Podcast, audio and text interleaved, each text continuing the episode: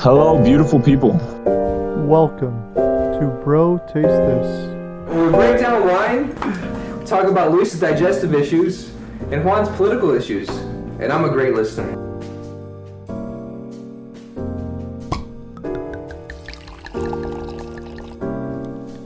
Good morning, good evening, and good afternoon. Welcome to another episode of Bro Taste This. I am Luis Pablo. Joined with me today, we have Juan Legend, and we actually have a special guest. We have Phil. Do you want me to say your full name?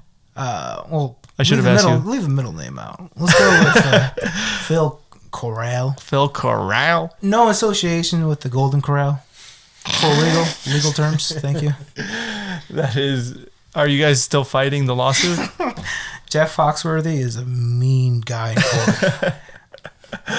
My heart rate today is 79, and we have uh, a, a guest today, as I mentioned up top, Phil Corral. howdy, howdy. Thank you for having me on. Thank you for being on. How you been? good, good. This is a nice little studio you guys got here. Yeah, we're uh, out in Pasadena. It's a little bit away, but in the I'm middle hoping. of the heartland, you know? Yeah, exactly. I'm hoping you didn't find the transportation too difficult. It's got the real uh, artistic vibes, you know. Oh, for sure. For Bunch sure. of empty bottles everywhere, empty wine glasses. writing on the walls. it looks like uh, Van Gogh right before he uh, cut his ear off. hmm No, I yeah, this is a small little, not too small, but it's it's it's big enough that we can record in comfortably. And like honestly, if you look at the podcasting game, the competition is so you you guys are competing with Hillary Clinton. She's podcasting from, Nah, a, from she's a bunker. compe- she's competing with us, dude. Fuck She's that in the hoe. room with us. Mm. Yeah, exactly. Uh, today we will be talking about um, drugs and how to not do them. We have a Rombauer Zinfandel from the year 2018, and let's get right into the wine, boys. Thank you for bringing it, Phil. Well, thank you, thank you. That's all. Ooh, what do you what do you smell? It's very uh, strong, very a- aromatic per se. It's kind of difficult to look at the legs in here because there's so much wine in this glass. Yeah. You know, honestly, ever since the Gillette commercial, I've been trying to not define wine by their looks, like legs, more by its personality. Did you say the Gillette episode? The Gillette commercial. What is a Gillette commercial? have Oh, you guys, with you guys don't remember this? This No. this is big. Uh, Gillette commercial came out with uh, during the whole Me Too, Yeah. uh, the speaking out movement a couple years ago. yeah. Uh, Gillette released commercial around the uh, Super Bowl time about uh, men doing better. It was a guy checking out a girl. Then another dude came up was like, "Whoa, what a pig. not anymore, man." And then the whole commercial was like, "Be better." Ever since Wow. then, I've been better. What do you guys think about companies doing bullshit like that? Like we're about Black Lives Matter too. Well, Yeah, honestly, if it wasn't for these big companies saying it, I would have never had the free thought of thinking it. Like, damn, I should stop checking out women. maybe, maybe Black lives do matter. If it wasn't for Pepsi telling me, If it I would have wasn't never thought that. if it wasn't for Kendall Jenner stopping war with, with a Pepsi Cola can, Mm, oh yeah, K, uh, what's her face? K- Kendall. it was Kendall. Yeah. Someone fill me in. What happened? So there was this commercial. that's like these two groups of people on either side of the street, like are about to go at it, but Kendall walks like right in between one of them and hands a mm-hmm. Pepsi can to the other side, and then they all drink Pepsi and stop fighting. See, Would you- sometimes life is bigger than war and riots. Yeah. Just gotta enjoy nice refreshment sponsored by Pepsi. This isn't like Didier Drogba, who's a Ivory Coast soccer player who literally went to Ivory Coast to stop a civil war. Who who did that? This is a soccer player back. Oh, this is probably like ten years ago. He went to Ivory Coast, where he's from, Yeah. and he literally like single-handedly stopped a civil war. Why? Because there's clout and like influence, or how did? Yeah, extreme amount of influence. Okay. But he showed up and he's like, "Yeah, y'all motherfuckers got to stop that." Like he stopped playing. He like went to the country. He's like the Manny Pacquiao dude, of Ivory Coast sort of thing. Yeah. what were they doing out there? Just poaching? When I hear Ivory Coast, I think of like No, they rhinos. they they really have like a civil war. I'd have to oh. look more into it, but I know for a fact that Dude, like that sounds wild though. Imagine Yeah. being a soccer player and suddenly like like a single American athlete, and then like, oh, your country's about to break into civil war if you don't like do these X, Y, Z moves in, they just in stop this the certain shit? order. If you don't talk to these certain people and like, They're get literally these all gonna certain kill themselves. Commitments from them. It's like it- if Wisconsin had a civil war and Aaron Rodgers went to the bro the way they kiss his ass here, one He'd be hundred like super percent. selfish about He'd find some way to make it about him. My good friend Joe Rogan told me Well, that y'all y'all got to put your guns down. You all gotta take your medicines. Your horse medicine. If the hospitals are backed up, just go to a local stable. You're fine. Go to a local veterinarian. Yeah, exactly. You're gonna get better medicine anyway. Man, you guys, you guys gotta quit horsing around with that stuff. All right. Jesus. Silly. But all jokes aside, I mean, What are you guys' thoughts on this one then? I was about to say this is a really good heavy wine. Yeah. I love it. It's It is a- juicy. Rombauer. How much do? It's juicy. Okay. It's fruity. Oh. You know how much it costs, Juan. How much do you think this bottle of wine costs? 27. It's actually a little bit more. 32. Yeah, around. It goes. It sells anywhere from thirty-two to thirty-eight, and this is Wow. the Rombauer Zinfandel. Damn, Phil. I Well, know. Thank you for doing Phil that actually us. provided the wine today. buddy. a little quick little Thank you for splurging, Cheers, buddy. cheers, cheers, cheers, cheers. Ooh, beautiful. I feel honored. I do I- feel honored. I don't want to say I came prepared with this, but uh, if you are looking for a nice, delicious wine for a very cheap, affordable price, visit your local Woodman's, employee owned. If you're looking to get back to the economy, thank you. True. It is locally owned. that is true. so. True. Promo code BroTasteless. BTT. Uh, the brand is Rombauer. It comes from California. This is obviously a red wine, but uh, do you guys get any scent of tobacco or taste of tobacco? You know, it's got the aftertaste. That yeah. very. Uh, After you smoke like a fat cigar or cigarette. Oh yeah. Honestly, it's a better. It's better tasting it than smelling it. Yeah. You ever been in a room that like with a constant chain smokers? I don't mind the smell of smoke. It gets in the hair and stuff. Yeah. I don't I don't smell smoke with it. I it's it's pretty high um, alcohol content. Um, so it kind of doesn't let me smell it all that well. I smell But- cherries, bro. But I was gonna say like you do smell like a bright red fruit. It smells very fruity Yeah, and 100%. like hundred percent very fruity. yeah. Bro, taste this wine, dog. It it does smell really good. Actually, it tastes really good too. Very high acidity, high Yeah. tannins, like a big dry finish. Big drive. Yeah. You know, you know A what it feels like. A long bone dry finish. Yeah, like when you're when you going down a water slide after it's gone through like twists and turns and you're like soaking wet and you hit that last ramp and, then you get that straight away been straightaway. scratched up by Oh, a yeah. bunch of like divided sections that just keep bumping your Oh, back yeah. and like popping pimple after pimple back there. But then you get just a straightaway and then you're done. This is what that feels like when you finish it. That aftertaste of like, fuck, all right. Chlorine in your nose. Oh, that's the best, the isn't best. it? You gotta experience the full flavors. yeah, exactly. It's this takes you for a ride, you know, and I'm all about it. If that pool water's not five percent urine, it's not. It's not authentic. How do you guys feel about water parks in general? I'm surprised it's still a thing.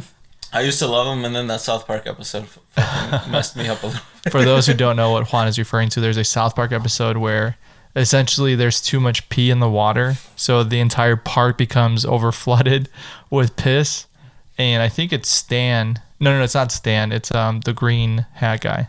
Cartman. Carmen. Kyle. Not Kyle. Carmen. Kyle, right? Yeah, Kyle, like oh, hates you're right. hates the idea of of piss and And swimming you in wouldn't piss. get in the water. yeah, You know what? I remember, yeah, because all the boys are like, "You don't pee in the shower." yeah, you don't pee. Yeah, and they're like, Like, no. if any, your piss Yeah. is sterile, if anything, you should wash your hands before you pee. Well, in theory, if you get stung by jellyfish, I don't know if they did this in MythBusters, but you're supposed to pee on yourself, right? I don't know. That's something. I think you're right. Something like that. they, you're they, right. That is a rumor, but it's actually not true. Not true. Not true at all. Mm. I, Oh, f- I feel like I would test that just to make sure. damn. Well, we the- should get jellyfish. One of us should get stung by it, and just get peed on. That's a good idea. well, I mean, Can I nominate myself to get stinged? to get stung? there should be some kind of therapy I'll you- rehabilitation center to like. I mean, for like, look at R. Kelly. Yeah, dude. What better way to rehabilitate him than to put out people Oh. with severe jellyfish stings? Yeah, what if okay, what if we let that guy come back, but America takes turn peeing on him? Hmm. Like for every girl that he peed on and like abused, twice the amount of men have to pee on him. I think that's called reparations. I think that's what they're that's what they're referring to. Killer, Yes, Killer. Mike. Yeah, Kill, I know Killer Mike Yeah. from the um Run the jewels. yeah, RTJ. big big component about that. Big I think that's a good idea. that. I think that's a very good idea. Like, why not, man? That wouldn't be a bad idea, actually. Listen, what he did is fucking awful. So it's like, hey, man, you want your career back? It, I mean, it, career aside, it, his actions are heinous, but see, that's the beautiful thing about America. We're about turning the other way. Yeah, he did some bad things, but you know what? Come back in, play for the team. Look at Michael Vick. He strung some dogs, came back and played for the what? The Philadelphia Eagles. Yeah. Killed That's it? right. Yeah. Have you guys seen the R. Kelly recruiting in Ethiopia? Is that the video where he's like, "If you got your passport, do you have your passport? do you got your vaccine?" Yeah, I'm gonna play it right now for you guys. It's fantastic. I'll hmm. play. I'll also parody drop this in the description.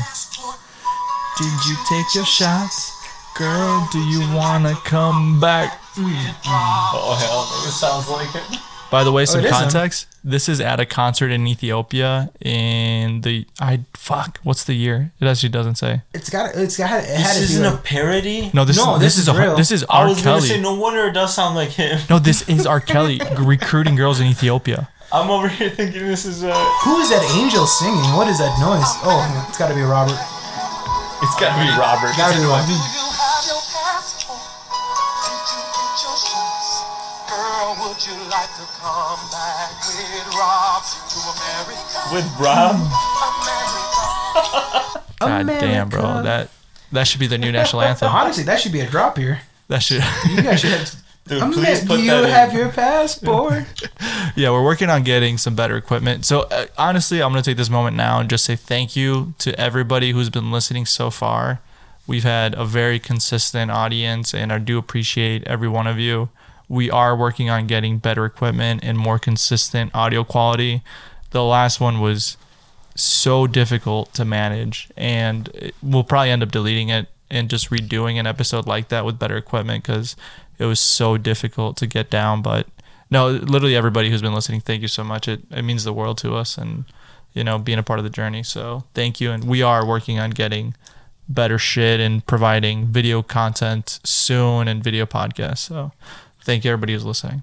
No, it's true. I want to thank you, dude, because you've been putting in like most of the heavy lifting as far as editing, man. Yeah, So, I editing. mean, well, thank I've you, always Luis. thank you, thank you, appreciate it. Thank cheers, you. cheers to the man Thank you for the that magic. for real, man. I know you're putting in hours every week, so thank you for doing that. Thank you, man. Do you have your shots? Girl, do you wanna come back with Rob to America? It- it's pretty nuts. Bro, now that we've kind of like jumped all over, I'm gonna uh, I'm gonna bring Go up back like to a the little wine. like anecdote that I heard on a random podcast this week. Hmm. Uh, wh- what comes to mind when you hear the phrase eel and horse? could you repeat the first word? Eel, Like E-E-L? Y E L. E L, and horse. Oh. What comes to mind? Like the animal, The animal. both animals. Eel, I think of sushi immediately. And when And I think horse. of horse, I think about horse medicine. So no, if both of those animals were together in one context, what what context do you think that would be? An eel and a horse? Uh, horse. Cross. Sushi horse. Sushi made out of horse meat. That's not a bad guess, actually. That's not a terrible guess. It's gamey. I'll eat it. I mean, Yeah. What about you? I would think uh, number one is animals that China eats on a regular basis. Damn. All right. And number two, I would think All right, Tucker Carlson. the problem with these liberals is uh, here you can see that a bunch of Biden supporters are supporting him at the NASCAR race. they're saying, "Let's go." What was context number two that you were seeing? Let's go, Brandon. Uh, number two is I would guess they're trying to crossbreed these animals to have some crazy underground racing, kind of like Squid Oh Game. Oh my god! An electric horse. A horse that. oh, Did you just solve climate change? we we all travel by electric horse. Like a flying electric Pegasus. God, Everyone dude. gets their own. All right, what is How more tough. difficult, do you think? Is creating flying cars or putting wings on horses? I feel like I feel like it might be flying cars.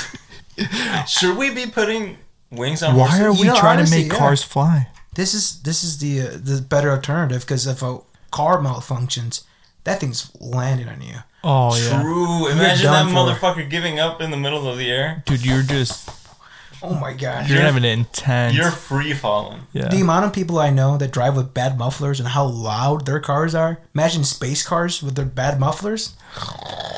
That's all you're hearing. All right, all right, motherfuckers. I'm gonna bring it back to eels and horses. Eels and horses, yes, please. So as I was saying, the context in which I heard these two animals being like talked about this week, talked about essentially like the used cars salesman equivalent of the 18th century, 17th century, 16th century, essentially from like the 1500s to the 1800s, all over Europe. They would stick uh, eels that were like a foot long up the assholes of horses to make them more spry whenever somebody came to check them out so they would seem like younger horses. So like it would it was like the essentially the turning back the odometer on a used car you know like you you got this old horse here who doesn't look very like energetic or anything somebody's gonna come visit him. Give him a little like suppository with an eel you know? And he'll, he'll look real spry then. Hmm. There's no Apparently they lemon did laws that back shit for then. hundreds of years. They were putting eels up horses' asses. that's right And getting away with it. If there was lawyers back then, lemon Oh law, my that god. would not have gone through. No, Wait no, till no. PETA gets a hold of this episode. Jesus. You know what? That that kind of makes sense though. And do you think Mr. Hands paid for the sins of all those previous before him? God, God bless. Do you know who Mr. Hands is? no You don't know Mr. Okay, do you know how they measure horses? Oh, by isn't By it, hand. Isn't it by hands? Yeah. Right. So there's a video out there. I'm not going to recommend it, but it's called Mr. Hands. And it's where a young man has intercourse with a horse and okay, wait a records minute. it. You're underselling it. It's a young man who's been through some tough times, misunderstood by society, alone in a cold, dark world, Exactly. finding love in unfathomable, strange places. Right. You know that song by Rihanna? We found love in a Hmm. we found love in a hopeless place. That was inspired by Mr. Hands. Essentially. But you, you, you've, you've heard the video, though, right? I mean, I've heard of that video, not Yeah. not Mr. Hands video. It's the same one. I'm talking about we found love. I'm not talking about. Oh, oh, you talking about Ray Ray or what's yeah, I'm her talking name? about Rihanna? Rihanna. I've heard hey, of Rihanna, when's that album dropping? But I've um, never heard of Mr. Hands. This is news. You've never heard of it?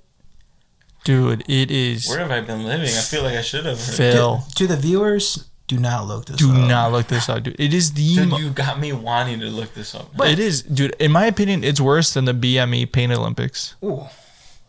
Like, I just don't because know what. you know where what- have you guys been hanging out? You know, you know about the BMA Pain Olympics, right? No, I don't know You know about, about that any of this. Oh my god. Is this God. where like the dude I didn't tries to hit himself himself in the balls and shit? no, he does hit himself in the balls, and then he puts a he puts a bolt through his penis. And he Okay, shoves a glass jar up his ass. that. Yeah. Yeah, it's awful. Anyways, uh. Mr. Hands was a, as Phil said, a young man who had intercourse with a horse, and then recorded it and posted it online. But get this, he then, it, it gets however many views, right? He then does it again, Yep. and then he dies hours afterwards. He goes back into that well. Yeah, Forbidden well. it ruptured some organs, and he like bled to death from the inside. Oh shit! I was thinking the other way around. I thought he was fucking a female horse. No, no, no. See, no, this is reparations What? for years of shoving eels up horses' butts. now is vice versa. Now it's time for the horse, Now the to kick back. his eel up, up the human's butt. That's why horse I is kicking back. he paid for the sins for all the people who put that. The martyr. Oh my god. Speaking of martyrs, that's a good segue into uh, the most current martyr in Wisconsin, Ah. Kyle Rittenhouse. I, I, Right, fellas? Yeah, man, it's good to see Right? one of the Patriots get away. You know. That's right. It's good to see the justice system work the way it's designed. You know, Oh, of course. protecting good patriots, good people who want to get out there, and definitely didn't talk about shooting people with their AR about a week ago on video. You know, it's good to see people like that. I just want to congratulate his mother, Mrs. Rittenhouse, for raising such a hero. God bless that sweet soul. Yeah, God bless her sweet soul. It's Mrs. Rittenhouse.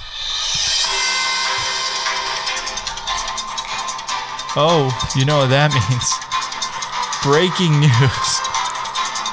Breaking news. Breaking news Uber Eats is allowing marijuana orders in Canada. Uber Eats is now allowing people in Ontario, Canada to order marijuana. However, comma, the company won't deliver the product. They are still doing pickup only, but the fact that such a progressive country and liberal country, which is Canada, is now using Uber Eats, which is a international service at this point. Let's all remember that they do sponsor the French first flight division, and they're literally called Uber Eats League 1, where Messi and Mbappe play. Uh, they're yeah. So interesting topic, and we are talking about drugs today. So what did you guys uh, think about this topic? I'm honestly, I'm fired up. I'm gonna call up Kyle Rittenhouse. We need to get down to the bottom of this. They're going too wild in Canada. They're doing blackface out there. My boy Justin Trudeau. By God, Arabian Nights. What the hell? How do you get reelected? What the heck? And now they're smoking dope. They're delivering dope out there. Jesus Christ! Oh my goodness! I'm getting riled up here. I- So, it's progressive, I get it, but God, there's but is it too progressive? Too many dopers on the goddamn streets. now these guys don't even have to go out there and grab it. Now, eventually, this is going to lead to obviously marijuana being um, delivered to you know people. Marijuana is delivered in California. It's not delivered. now. you still have to physically go buy it. Fucking Rogan would talk about how he would get it delivered. by, Yeah, like, but he's service. Joe Rogan. No, but he would talk about some like app where they would deliver it like as a service. I thought it was under like I think you probably have to place. You it was to, through a weed primary app. It wasn't through Uber Eats. Right, like, that's what I'm saying. Store. Like a third party associated. with this it, is yeah. Uber Eats the most. No, I, I get that, but Yeah. like at the end of the day, like I don't think it's that surprising because I I kind of thought, yeah, if like they were doing that sort of shit in other places, and specifically in the U.S. Where you know we're a few years behind Canada as far as weed laws Yeah, go and definitely. things like that. yeah, they've been I would thought that legalized they were like delivering fucking weed cookies like pizza. you know, they've been legalized since 2018 in Canada, that's what I'm saying. Yeah. nationwide. But yeah, the whole country, right? Go Maple Leafs. Yeah, have you guys been to Canada? No, have you? No. I uh, went to the Niagara Falls Did you? on the New York side. What'd you call me? to the Niagara Falls Um, New York side. Yeah. Do you guys think that this should be a service that is allowed in the U.S.? Yeah, honestly. At this point, it's like, who cares? If it's legal Yeah. in the state, as long as like young kids aren't getting a hold of it. Well, honestly, that I I, It's- I, I I like to argue the counterpoint to that. I feel like we need to give these to the kids better than AR-15s. They think they can go protect Dollar Generals and used car lots. Woo! Wait, wait well, uh, not to disparage our, our hero, Kyle Rittenhouse, our Lord and Savior. Who Thank you. we all support Kyle Rittenhouse in this room. That's all. That's all. I just. Are, are you guys still down to get that KR tattoo later this week? Oh, dude, I'm getting Kyle Rittenhouse as a patriot on the back of my on the back of my elbow here. The House of Rittenhouse, Yeah, exactly, exactly. the House crest. Uh, we'll do a separate episode on Kyle Rittenhouse and breaking down the the whole court hearing and everything because it, it's way too convoluted to just talk about it now. But mm-hmm. yeah, But, keep, I mean, on top of recent events in Wisconsin, the uh, Christmas parade down in Waukesha. oh yes, we're also going to talk about that. Please go ahead. It's just you guys seen the video of that? That's horrendous. You showed us the video. You showed us a little bit, but I hadn't been exposed to it before that. to the viewers out there, do not watch Mr. Hands, but do everything in your power to find this video. It is awful. We need to be alerted. Yeah, it, it you showed us like they blurred out most of it, but it looked horrendous. So uh Darrell E. Brooks, who was 39, was a suspect of ramming his SUV through a Christmas parade. Now he was actually fleeing a crime and did not know that there was a parade going on, in which he proceeded to run over several people. So he was charged Tuesday. Luis, which- I don't mean to interrupt, but supposedly that that is still very much up in the air. So we just have to like be responsible and tell people that. yes, No, no, we, we no, are recording that's on a. Tuesday. I think that's confirmed. I, I was gonna say like I've I've heard literally um oppo- like both things that he was running away, and then I've heard also like later media reports that the police say that they weren't chasing him. So I'm just saying, like I've heard both things at the same day. So like I, I have an article. are still a little bit up in the air, but like it's it's literally a very recent story. Things could develop in different directions. The Yeah. one thing that is confirmed though, that is he is a rapper, and if you want to support his rapping career, Patreon account. His SoundCloud. Follow him on SoundCloud. he will need uh, what's the thing called? The jail money, Mad Money Brooks, I think. Is that what his, I don't his know. name is? Mad Money Brooks. Um, but I have a article that was updated as of 10 minutes ago. We are recording on a Tuesday. This is that's why I always like to put the recorded on information in the Yeah. description just because we always do a weekly news segment. So it is Tuesday, November 23rd and uh, of the all the people that he's injured, there's actually now 6 officially un, unfortunately dead. Little Pat. Yes, so But like plenty more injured, I read. Right. 16 have admitted to the hospital with six dead and you know obviously Yeah. you know prayers and wishes to the family I had read that there was like 40 injured. 16 have been uh, admitted to the hospital Yeah, I know. I, I like that. Like 40 were struck or something. Yeah. I don't know that. they were 62 all injured admitted. fully See, there you go. 62 injured. Um So you have more? five i'm sorry for interrupting. Um five charges including you know obviously uh running from the police and you know still the motive remains a mystery. They're not entirely sure what was going on but overall yeah the video is horrifying so i do not recommend going out and watching it as opposed to what phil just said. It is pretty pretty gruesome watching him uh, go through all those people Dude, it's honestly really terrible. Yeah. yeah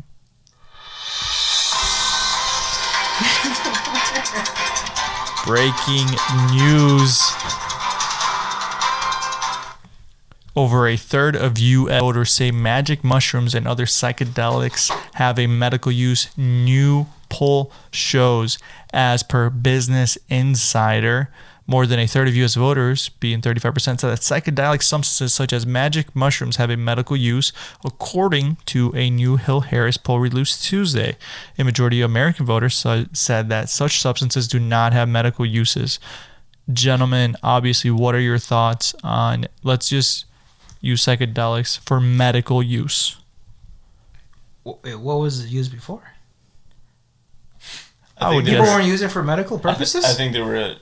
I would They've guess been illegal recreational. for a little bit of time, so at least pe- a lot of people in our lifetime are unaware of any use except for recreational. You know. Yeah, research suggests that certain psychedelic substances, including magic mushrooms, LSD, and MDMA, could treat symptoms such as re- depression and PTSD. oh, this is beautiful. I mean, I, I, I mean, I've come across uh, personally myself psychedelics. I haven't come across any wars per se or any battles or anything like that. So I'm assuming that uh, while the first part is very fun, I'm assuming if you combine both of them, it'd be very uh, beneficial to the individual. Both. Both what? Trauma and drugs. I've just had the drugs part so far. I haven't had the necessary trauma. You haven't had the trauma. I haven't had the, the Drugs tra- are all fun for you. They're not therapeutic. you don't- It's all fun for you, baby. Whole smooth sailing here. But no, I've honestly supported because, like, if not, what are these guys gonna do? They're yeah, gonna go hit the crack pipe. I mean, other drugs or yeah, Yeah. yeah, beat their beautiful wives or spouses. Yeah, I would rather have them taking mushrooms and being their wives. Mm-hmm. Yeah. I mean, I I think like it's more complicated than that though. Like I don't think um people use mushrooms or psychedelics in a way that like for the most part becomes habit forming, right? Yeah, Sometimes like for the most part you hear about people using these drugs a few times a year versus like a like a few times a week or something. right. Well, there will always be people that overdo it with anything. That's Yeah. why we have alcoholics. Have it. That's why we have an opioid crisis. That's why we have you know, literally. anything that you provide to people, people will become addicted to. And as view Gambling. shifts on magic or mushrooms, recent polling also shows strong support among Americans for legalizing marijuana. A Pew Research Center survey released last month found 91% of U.S. adults supporting legalizing marijuana in some form, with 31% backing legalizing it only for medical use, and a majority of U.S. adults, being 60%, supported legalizing marijuana for recreational and medical use. The poll found, with less than 10% saying it should not be legal at all. Well, I'm not that one percent that finds positive in legalized marijuana. Ever since I found out that Canada is above that, they're already on the game. No, man, we can't copy Canada. We need to criminalize all drugs. In fact, we need to go the opposite way. How's, how's the We need to Philippines doing? to the Saudi Arabia. No, we need to be the Philippines. How, how are they doing? What's his name? Madonna? Duterte. Mer- Merdu- Madonna? what? Which which The- leader? he's the, uh, the His name is Ro- Roberto Duterte. Duterte, the, the Trump of the East. The, yeah, the Trump of the Philippines. honestly, where he talks about like locking up drug dealers and killing them and shit. Yeah, don't get me wrong. Character wise, bad guy. Policy wise, not so bad. what are we talking about here? I He's mean- locking up drug dealers. Your junkie cousin. I mean, Yeah. maybe the cops should shoot him. Maybe he was coming at me with a gun that was only his cell phone.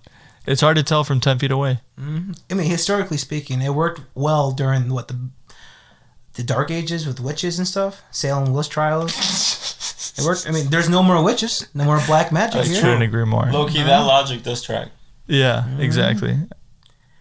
USA, keep it going. That's why we're number one. Uh, I I was, I mean, like as we were looking up for or researching this story and Yeah. about this subject in general, I was reading about how Native American and indigenous communities all over the Americas, both in North and South America, have used like psychedelics as a therapeutic drug for thousands of years, essentially. Well, they're the ones who kind of came up with uh, um, ayahuasca. Yeah. Yeah, Like, I mean, you know, there's literally like yeah, priests that do it and like shaman. yeah. For those who don't know what ayahuasca is, it's actually it's a. It's like a tea of a bunch of psychedelic drugs that come from Yeah. whatever region that tribe is operating out of. and most people essentially. have said Very it's regional, yeah. yeah. the most intense trip that you could possibly take, and it's made people have profound epiphanies where like they will completely change in personality and f- meet God. Some of these like big corporations out in Silicon Valley have like uh, corporate retreats that go Yeah. into the villages for like these like because it's supposed to help with your mental capacity and Those expanding pieces it. of shit do that. Yeah, dude. Yeah, dude. Who do you You think goes to Burning go- Man? I didn't know it was that corporate. Who do you think goes to Burning Man every year? No, for real though. You're right, It's all tech. It's all Yeah, big you're tech.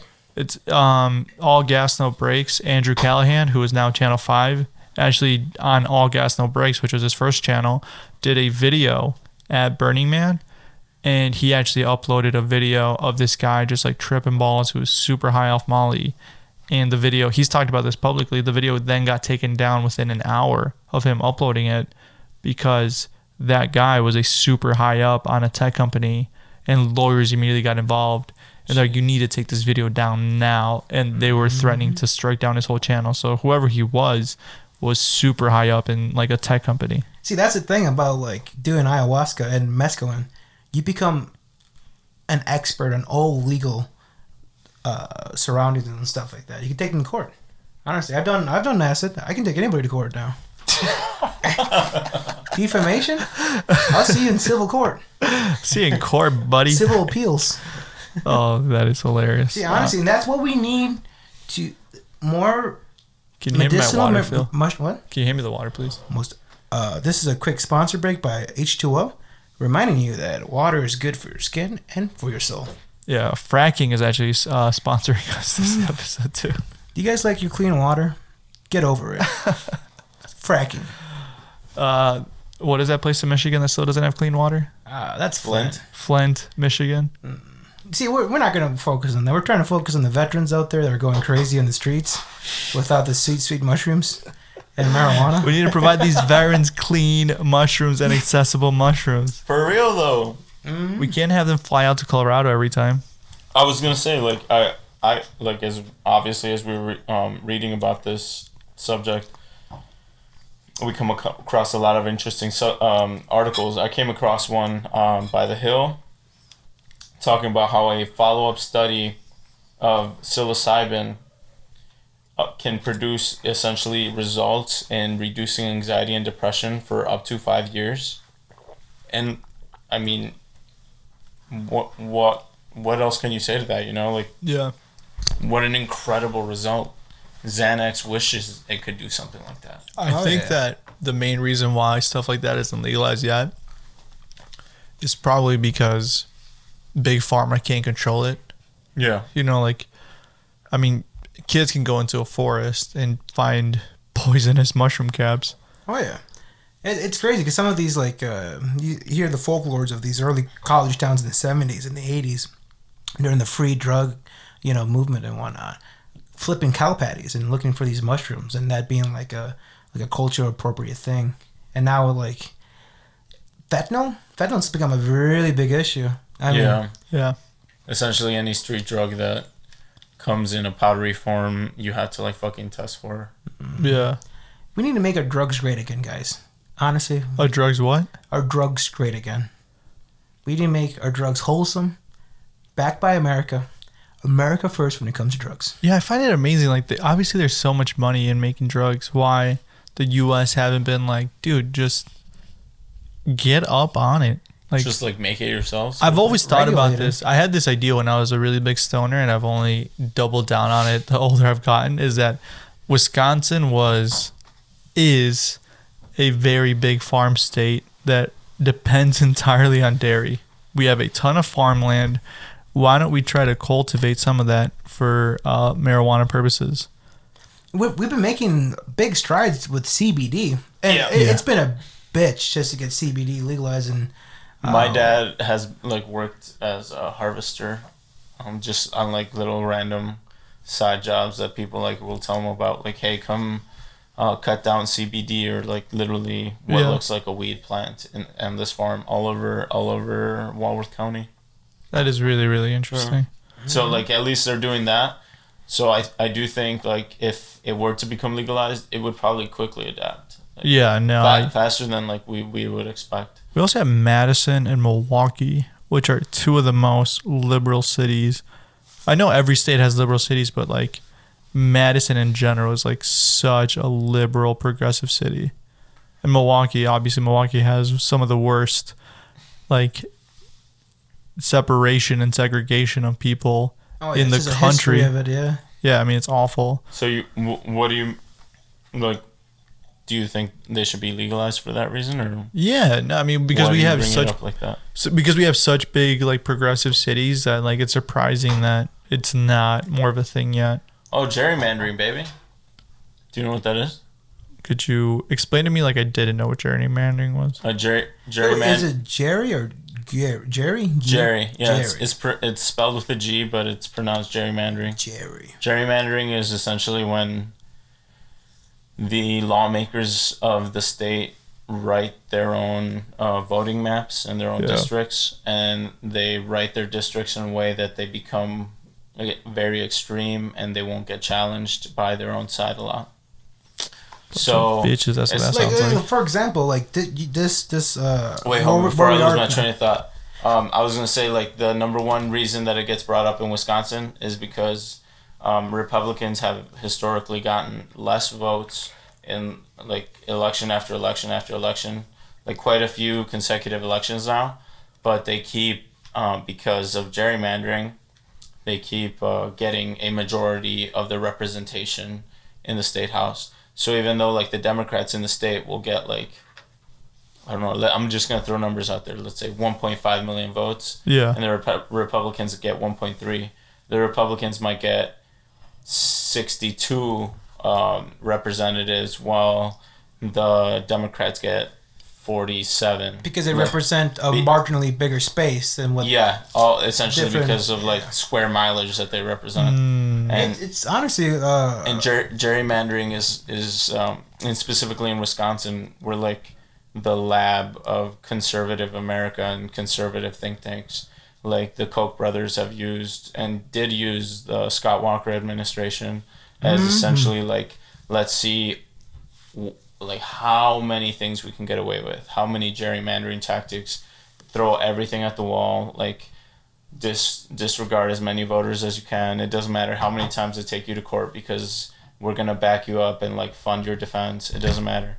Just keep keep trying to disenfranchise voters. I mean, like we saw like pictures of um, during COVID, like how many like the lines of voters that that were all over Milwaukee and things Yeah. like that where um, they they didn't they literally didn't let them try things like drive through voting that we got uh, Yeah. to try out in rural communities. Yeah. Um, they like they legally did not let them, and that was because of like certain judges that the conservative, like powerful legal groups put in there. Like these, these are all things that if you don't pay attention to politics, you're never gonna pick up on. But like these are things that are happening, and these are things that that are like super important, and unfortunately, don't like don't get talked about that. Much. yeah, honestly, that's the funny part because like, Yeah. everyone's so like focused on like you gotta go vote. You remember to vote. Like we were talking in the beginning. Yeah. All these corporations. Did you vote? Sony over here telling me to vote. Like, but the real, like you said, important issues is local, local government issues and voting locally and trying to prevent 'cause gerrymandering. That's what yeah. like it's not a trickle down effect it's like a trickle up effect like get mm-hmm. it locally try to be as informed as you can with your local government issues and then that's what ends up really influencing the top and it's like it, it makes more of an impact on a on a much more micro scale. You're gonna see it every day. You're gonna see if you know your local local schools are thriving or if they're not. Oh. You know that means it's for our final thoughts of the wine. Gentlemen this Rombauer zinfandel what are your final thoughts Wow! After one glass, I'm Zinfo done. This is a very strong, strong wine. It's uh, like I said on top of the of the of the show. Uh, it's got a nice definition, nice soul, got a nice personality. I would definitely take it home to my family, introduce it. I don't know if I would see myself having a future with a Zinfandel, but I definitely see myself having a good time with the Zinfandel. what fruit flavors you taste in the Uh, definitely uh, piggybacking off uh, uh, Luis over here is the uh, cherry. Very uh, Christmas, very uh, nice, dark, very Yeah. like, tobacco-ish kind of. you'd want to have this with like a pork dinner Yeah, nice pork dinner. yeah or a mm. bolognese Oh yeah, this is Ooh. fantastic. This is the kind of wine that you got to slap around a a couple little times. meat sauce tomato Yeah, this, this is the kind of wine that spits in your mouth and says, "I'm here." It's a fantastic wine. It's a very dom, very dom wine. This is great. It's my first time having uh, Rombauer that not Chardonnay. Yeah i was gonna say rombauer's like a huge Chardonnay maker. steak um what's it called steak restaurant brand Yeah, where for Oh, sure. They'll, they'll make a shit ton of uh, Cabernets, uh, Chardonnay. They're just a big producer with a lot of these big, um, what's it called the big grape varietals. right? Yeah, And yeah, they just happen to be at all these steakhouses, and they seem like a like a very respectable brand. So like, in to reiterate again, thank you, Philip, for Mm-hmm. Yeah, buying thank this, you, Philip. Philip. 'cause Seriously, I hadn't had a chance to try this it's a great wine. brand. Yeah, and I, I smashed my glass immediately.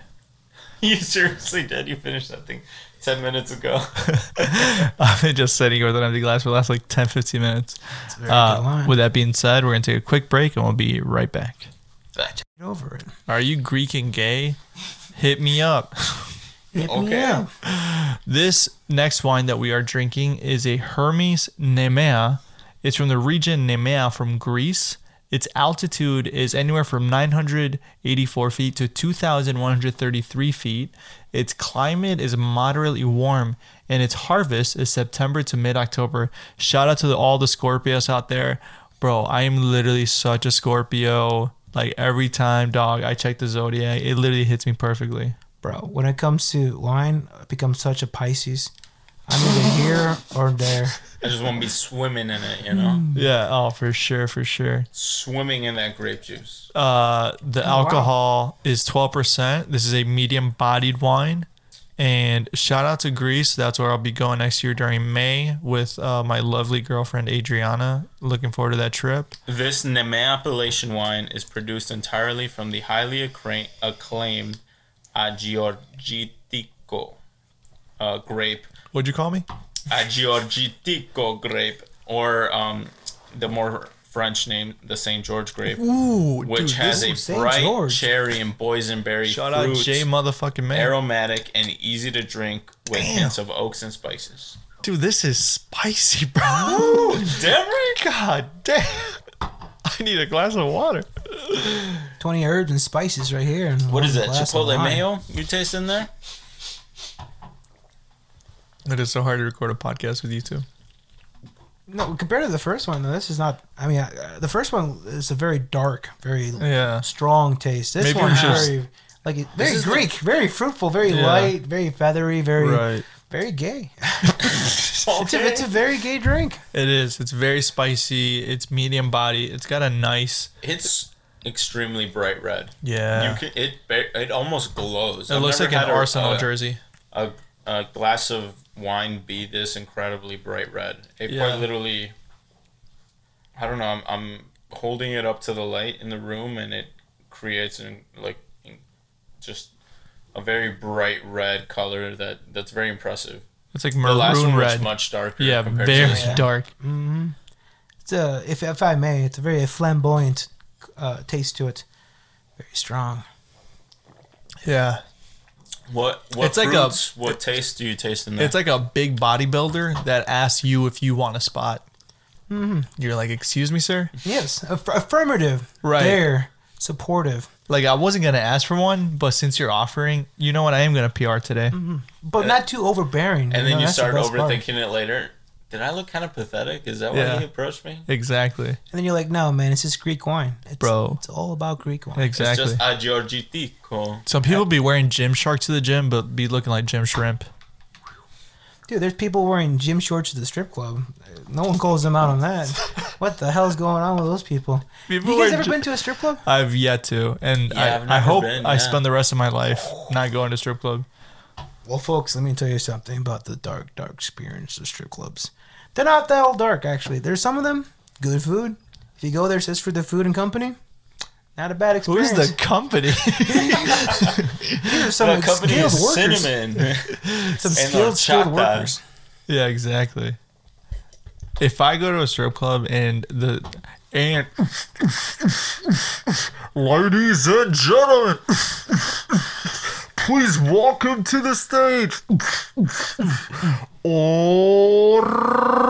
Horchata.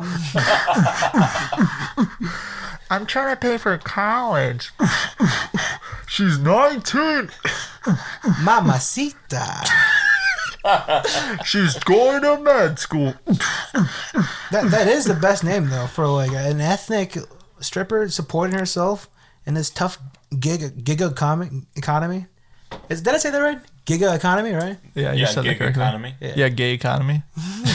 In this big gay economy, it's hard for a stripper named Horchata to make it out there. You know, Oh, for sure. Shout out to all of our strippers out there trying to go through med school. for real though, you guys are uh, the real heroes. You know, the, Yeah, the real, yeah. the real Kyle Rittenhouses of Yeah, I was gonna the, say uh, like people give their their credit to nurses, oh, doctors, fast food workers, food workers, front line. all these exactly all these people working on the front No. line, but no one talks about the back line Exactly. of the workers. You know, no one talks about the people who are sitting there in them greasy poles, like keeping the working man entertained, keeping that PBR drinking gentleman. the real backbone of the country. Yeah, the real ba- honestly, they are the backbone of the country. Oh, providing, yeah. Because in a way, they are the backbone to the backbone. You know, like the structural glue to the whole formation. exactly. who, who keeps that nihilistic dad who's always mad at his family Oh, and always exactly. drinking a little bit too much, Exactly. ju- just over the edge of not going crazy? Who keeps him?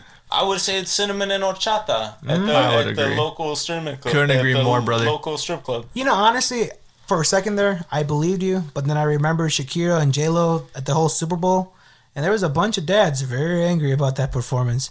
It's And probably because it reminded them of the strip club. Right, exactly. They're They don't young. want to be honest with themselves. Exactly. You know what? I can't fault an old dog for wanting to go back to the to the doghouse. Oh man. Can't fault an old dog. Yeah, you can't you can't teach a dog a new trick, especially jerking off to a Latin woman on TV. Mm-hmm. They like jerking off to girls who are in high school with their daughters. Some of the soap operas are just softcore porn. I mean, Jesus Christ. Telemundo, Univision. Oh my god, dude! Yo soy rebelde. Doce eh? oh Corazones used to get my dick hard, bro. I used I was bricked up watching that show. So for those who aren't familiar, Telemundo had the show called Doce Corazones, where they would have either I can't. So they would have five guys and twelve girls, or vice versa, Ooh, la, and la. they would they would only be specified by their zodiacs zodiac sign. No shit. Yeah. And they would progressively start to kick people off. But this is where it gets real interesting, right? So they would start kicking people off. And then at the very end, there'd be left with three guys and six girls. Or vice versa, three girls and six guys. So it always it always narrowed down to three on one side and six on the other. And then the six on one side would have to pick one of the guys. So the host would be like, "Hey, come over here, PCs," and the PCs would walk to the center stage, and he, the host would be like, "All right, did you find any of the other people attractive?" But most of the time, it was always the girls picking the guys because it was way more interesting this way, right? Mm-hmm. So a girl would walk to the center of the stage, and she'd be like, "Yeah, I found Scorpio attractive." So Scorpio would get on stage, and they would literally look each other in the eye and hold each other's hands, and he'd be like, the host would say, "Do you find her attractive?" And if he said yes, it'd be a makeout team for like ninety seconds Jeez. on li- on live television. Where you can just see the tongue flailing everywhere. Hardcore, All that pasión. all that. I, Kinda, it probably brought you back to your first date with Adriana. It gets better. Just wait. It gets better. So then the next contestant would come up, and there'd be two guys in chairs and one couple already seated to the side. They could steal, quote unquote, What the fuck? bro, and it was wild. So the next person would come up, right, and it'd be like a girl again, right, and the host would, would say, "Hey, did you find any of these people attractive?" And she'd be like, "Yeah," and she's like, "Well, do you like those two guys there, or do you want to steal?" Like it was a fucking Jeopardy point. Jesus Christ. And they would be like, "Yeah, I did find the guy who's already taken attractive," and so they'd bring him up to this to the center of the stage, and he would get to the center stage, and the host would say, "Do you find her attractive, or do you want to stay with the one you have?" And he would, dude. Sometimes they would full on be like, "Yeah, I find this girl attractive way more than the one who picked me already," and it'd be a ninety second makeout again. Then they'd bring the loser up and be like, "How do you feel?" like, oh my god! After she just made out with this guy, then thirty seconds later saw him making out with somebody else. Where is this on? This is on Telemundo, This must have been something to 2000s or something, right? Or to bro. 2010s. I I mean, It was pretty recent. I I, mean, can't imagine they're they're probably still making new episodes. I mean, honestly, on Netflix, I saw this. Uh, was it Netflix or Hulu? Uh, F Boy Island, Fuck Boy Island. Oh yes. Have you guys heard of that? yes. Essentially like that, but instead of like, there's no stealing boyfriends and girlfriends, The stealing aspect was crazy to me. and So- then bringing them back on. How do you feel? literally they should be like, oh dude it, dude, the worst part too was like when you would see so it's no longer filming. They did 18 seasons but Oh my god. yeah dude it was cra- it was such a wild show. So many marriages had to been broken, relationships over in those 18 seasons. it was crazy. Crazy show. I highly recommend it somebody look up the highlights. Give them the name again. doce corazones. One two corazones. Those, There we go. it was a wild show and i couldn't recommend it enough all right let's get into the main topic which is drug use and abuse drug use and abuse. I you like know, before we get on into that, Phil Corral, someone who was mentioned on the very first episode of the podcast. Hello, hello. First of all, thank you so much for being here. It is an honor to have you. Cheers, buddy. Cheers, cheers. You are times. probably number 17 on our top 17 list of guests we wish we had. I, I'm honestly, a I'm honored. over there. Honestly, I'm honored. Barack Obama and Bill Trill Clinton are above you, but you know, take that as you may. I know I just barely made the cut, beating out Kyle Rittenhouse for the last final spot. Dude, if I could have Kyle Rittenhouse on the Dude, we should call him. We should email him. he lives like 20 minutes away. that's what I'm saying. Like, honestly, I feel very safe. Uh, I feel. Yeah, I was gonna say. I feel like he would come here and make the place safer. Yeah, he'd probably, s- dude. I mean, Offer medical help. I'm I'm not not probably gonna- check our prostate if we Oh, wanted. for oh yeah, sure. yeah. He, had, he has his gloves, right? Yeah. Those, uh, Exactly. He was wearing those nice nitrile gloves. Exactly. Mhm, my neighbors are police officers, so you know, shout out to my neighbors. Back to blue. Shout out to Luis's I've, neighbors. I've never felt more unsafe in my entire life. Every time I walk in, I'm like, it's. I walk into my own garage with my hands up, like it's me, it's me, It's me. hood It's down, me. it's me. it's me. Don't Trayvon Martin my hands. I have Skittles in my pocket, not well, a there, gun. well, there was that story that came out of like a pol- female police officer who was drunk, who accidentally walked into the wrong apartment Botham Jean. Yeah, I heard about that. and Houston. shot somebody Yeah. who was just minding their own business, In and their then own she apartment. and then she got away with it. Yeah, well, yeah. Wait, she got away with it? Yeah. Bro, they backed the blue. What did you expect? well, I mean, You guys want to hear a crazy Damn, story? bro, honestly, no, like- I got a better fucking I, story I pay for you. attention to a lot of this stuff, and then like sometimes mm, mm, mm, mm. I guess Sit I down, guess I just no. misremember that case. I, I kind of thought that Amber Guyger, that was her name. I remember. Mhm. I ca are you sure she didn't? serve One any hundred percent got away with it. No, she got yeah. No time. She got no No time. No, time, because they bro. like, cause it was a reasonable excuse. Of like, oh, she reasonably thought that She- they were in their house, and since she's a police officer with a credi- credentialable history, they're like, oh shit, homie. With a loaded gun. yeah, Who doesn't walk into their own apartment with a loaded gun? Hmm? Dude, the, like out of those cases, now that we're talking about it, the one that got me, like, The most triggered? yeah, the most. I mean, honestly, just like fright, frightened to deal with police. police is- brutality. Yeah, is the Daniel Shaver case. I don't know if you guys are familiar. Is that the Colorado kid? That's the dude from. He was an exterminator in Arizona who was at a hotel, and then somebody called the cops on him because he was like, I guess because he walked into his hotel room with an air rifle, and then somebody called the cops on him. The cops show up to his room. They demand that he steps out of his room with like these extremely complicated and convoluted instructions. They tell him to like put his hands up to his um, uh, head, his knees crossed over, take a knee. Like they give him all these instructions at once, and the moment he messes up one of those, because they were holding him at like with an AR-15 pointing at him the whole time, they unloaded on him, even though he was literally like with his hands crossed over behind his Yeah, I know exactly what you're talking about. and his legs were cr- like quite literally crossed over on themselves as well, and they still unloaded on him and. I don't know. It's just like cases like that. Philando Castile, the one where uh, in Minnesota where he had gotten stopped for a traffic ordinance, and he goes on to tell the officer, "Officer, I'm a legal gun owner. Um, I want to get reached in my pocket and get my permit and give it to you." And as he's reaching, the cop is like freaking out and fucking unloads his clip on him. It's just like shit like that. That even if you're the most fucking, I don't know, like blue lives matter motherfucker.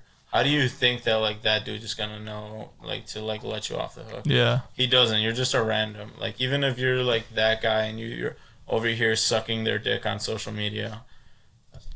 I don't know. Like you're you stand just as much of a chance at getting Philando Castile or Daniel Shaver. Daniel Shaver was a white guy, a young white guy. Yeah. Like he still got fucking popped off just because he like kind of panicked in in a hotel hallway and even though was clearly unarmed and essentially his pajamas and they still unloaded on him and killed him like they, it could happen to anybody but because the media portrays it as like Yeah, for oh real. like though. a black versus white thing yeah, like white people think that they're like immune to shit like that or at least not. a lot of people that happen to be you know, Yeah.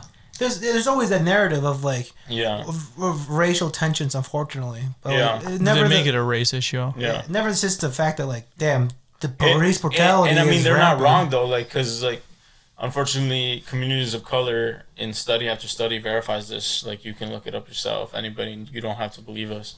Uh, study after study verifies this that communities of color are more likely to deal with like deadly police consequences. But that doesn't mean that like white communities in the U.S.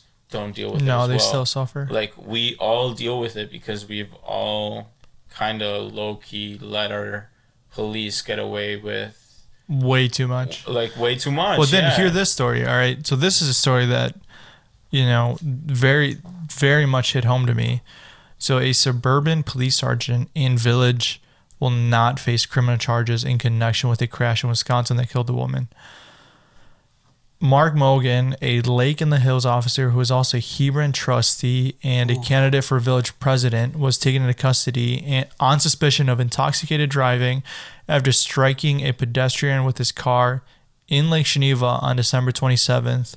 The woman, Samantha Norris, 29, died from her injuries two days later. This happened in 2017. I did a bunch of research into this because Samantha Norris was somebody that I worked with at the Grand Geneva. The reason she was walking, she did not drive. She would walk from she would walk over a mile to work every day. And she was very much liked by everybody. She was a very hard worker and she was the nicest person you could ever meet. And this piece of shit, Mogan, got away with all charges. How did he get away with it? What was the Okay, so get this. So I heard that Samantha got into ER because we're mutual friends on Facebook, and there was of everybody posting it, there was only one girl that was actually fighting for her the most, and like she was also you know working with Samantha at the time. And dude, it's fucking heartbreaking because Mogan refused to take a uh, a breath test, a field sobriety test, according to officials. So he was temporarily let go, and then afterwards he was paid off for his pension and didn't work anymore for six months. Was still being paid for those entire six months, and then was able to retire. So Samantha, if you guys have ever been to the Walmart in Lake Geneva, there's a small cross that is uh, right across Right by the pet store Aldi or whatever, right? by the Aldi, yeah, by the pet store also, and Damn, it's a it picture of there? Samantha, dude, and it's fucking heartbreaking because she lived at the apartments right there, like behind the uh, Yeah. behind the pet store and behind the Aldi, and she would literally go from there and walk to Grand Geneva, which is again almost two miles of a walk. She would just walk, and like this piece of shit officer got away with it, and there's no charges. She was a white girl who, you know, yeah, Yeah, like Yeah. this dude just got away with it. What the fuck, like, is the issue? yeah, dude. I Bl- don't get it. Blue is over, you know, Caucasian on the hierarchy, essentially. No, it, it It's so is sickening, that, that dude. thin blue line that hide Yeah. behind it is like that shit is true, man. Like, mentality of cult like Yeah. within the department. It's, where they like stand up for themselves, like, specific, you know, going going on that It's a fucking of- choice, of police standing up for themselves, you know. but it's a fucking choice to go into that line of work. Of course, Mm-hmm. of yeah. course. This is not something that like exactly, it, it's, it's a choice, and they shouldn't be exempted from the law just because they chose to go into the field of. Yeah, yeah. you would think if anything, we would hold them to a higher standard. They're supposed to lead the example, set the example. Yeah, there there's gonna be bad apples in every job. However, when they don't do their job and when they do the job incorrectly, they're exempt. Yeah, Mm-hmm. you're right. It's it's fucking disgusting, You're right. and I don't think it gets brought up enough. And, And, and not even that, man, because like, was this guy even on duty? no, this was That's off my point. Like, duty, he was an drunk off-duty driving. guy who, like, essentially got incredible treatment that no other citizen would ever get because of who he was, like during his on, you know, d- during his on-duty time. He was a police officer, therefore he's gonna get incredible treatment by the justice system. You know, they're gonna treat him with fucking white gloves. Yeah, What a polarizing, uh, like view on the police system. I remember ten years ago when I was a kid. Just on TV, like you see a police officer, you give him a free hot dog, and hey, no, it's it's always been a fucking lie, and they've always been able to get away with stuff. Yeah, I was Mm-hmm. gonna say. I feel like that's just. You're right, because we were young and you know, just media growing up, narrative, figuring yeah. everything Yeah. out. But I do kind of think that that was. A lot of times when you're growing up here, you know, you're not taught a lot of like the underbelly of of the justice system or the underbelly of the FBI, the CIA, you know, your local police Mm-hmm. department, any of those things. You're just not taught about the dark side, the downside, the cons Yeah, like you're just taught oh these are the the men in blue they're here to protect you like yeah, they're here to keep the terrorists away like this and that And you know what? After 9/11, God bless them. They were making sure that we were what below code orange or code yellow for safety colors, or we went back to Yeah, the when- coloring wheel. when george bush created Yeah. all those like terrorist colors if they have for- any sort of mel- melanin in their skin, get them the fuck the, the out of true here. coloring scale. Yeah, Stop and frisk. exactly. All right, we'll get we'll get off that horrible dark topic. Unfortunately, and we'll get into a much lighter topic, which is Phil Corral. Howdy. Um, hi, everybody. So i have said this time and time again to multiple people, but you are, and take this however you want, the funniest person I've ever met in my life. See, I've heard that multiple times. I've heard I'm a very interesting character, eccentric, weird. No, I wouldn't. I wouldn't say weird. I would just say just like Yeah, I wouldn't say weird. at your at your core, you are easily the funniest. Like when you walk into the room, I I, I immediately know like this guy is hilarious and he's gonna say something to make me laugh. It's all about timing, baby. I, I couldn't agree more. I remember the first time when I, I think this was like months after meeting you, I said to you, dude, you are the funniest person I've ever met in my life. And what you said to me afterwards proved that you were the funniest person I've ever met in my life because you go to say, if you think I'm funny, you should meet my drug dealer. Oh, I forgot about that. Yeah, for real. Yeah, yeah. And I Wow. fell to the floor laughing because it's like, of course, that's what you would say. You know, honestly, I do remember that because I was also talking about, you know what? They should have back to school pricing. back to class. right. For real. Drug dealers should have back to school pricing. Back to school specials. In time for the for the fall season. Especially in college towns. Oh my God, for Better sure. than fucking Dude, I Ritalin had- and Percocets. I had my fucking drug dealer in college rip me off so bad. My my worst experience buying marijuana was I was a freshman at college and I text my my you know, my dealer and I'm like, "Hey dude, I'm trying to pick that up." And he goes, "All right, I'll be right there." And I texted him back saying, "What?" up until then, I always met him and he's like, "I'll be right there." So I'm like, "What the fuck?" So he calls me and I'm in a dorm which is four stories and he goes, "Hey man, I'm outside. Come outside right now if you want your stuff." So I ran down, got on the elevator, went down the elevator, went outside. He's in a white van, like a U-Haul, Jesus. and somebody opens the door to the back, the sliding door. It's like, Fuck that. Like, I'm already gone. and he's in the driver's seat. and He's like, "Get in." And I'm a desperate freshman in college trying to get weed. So I'm like, "All I'm right." fucking gone. You know there's a fucking undercover fed in there. That's a that's a tight Dude, operation. I get in and his buddy's like, they're just high as fuck. The light is on the whole time. And he's like, hey, you smelled that green crack? And I was like, what? He's like, you smelled that green. He's like, I was like, I don't smoke crack. He's like, no, man, that's what the weed is called, bro. Don't be goofy with your bullshit. And I'm like, mm. Yeah, I smoke green crack all the time. I, couldn't agree more. And he's like, yeah, man, this, bro, hey, hey, hey, Oakley, you smoke that green crack? And there's this guy in the backseat who I've never seen before in my life. And he's like, man, that's the best fucking weed in town, man. You're going to get fucking a little high all the time. You time, know what. I'm saying, man? You know what I'm That's saying? the most part of And he's like, how much you want? And I was like, "Uh, two grams. And he goes, well, we got an eighth. And I was like, I'll, I'll take an eighth. and he's like, that'll be 60 bucks. And I'm like, you got it, sir. So I You gave- got. I gave him the money. He did a lap around the campus, drops me back off. I mean, I look like a kidnap victim, you know. Van shows up, you go in and you come back out. did a lap around. You're essentially kicked out of the van.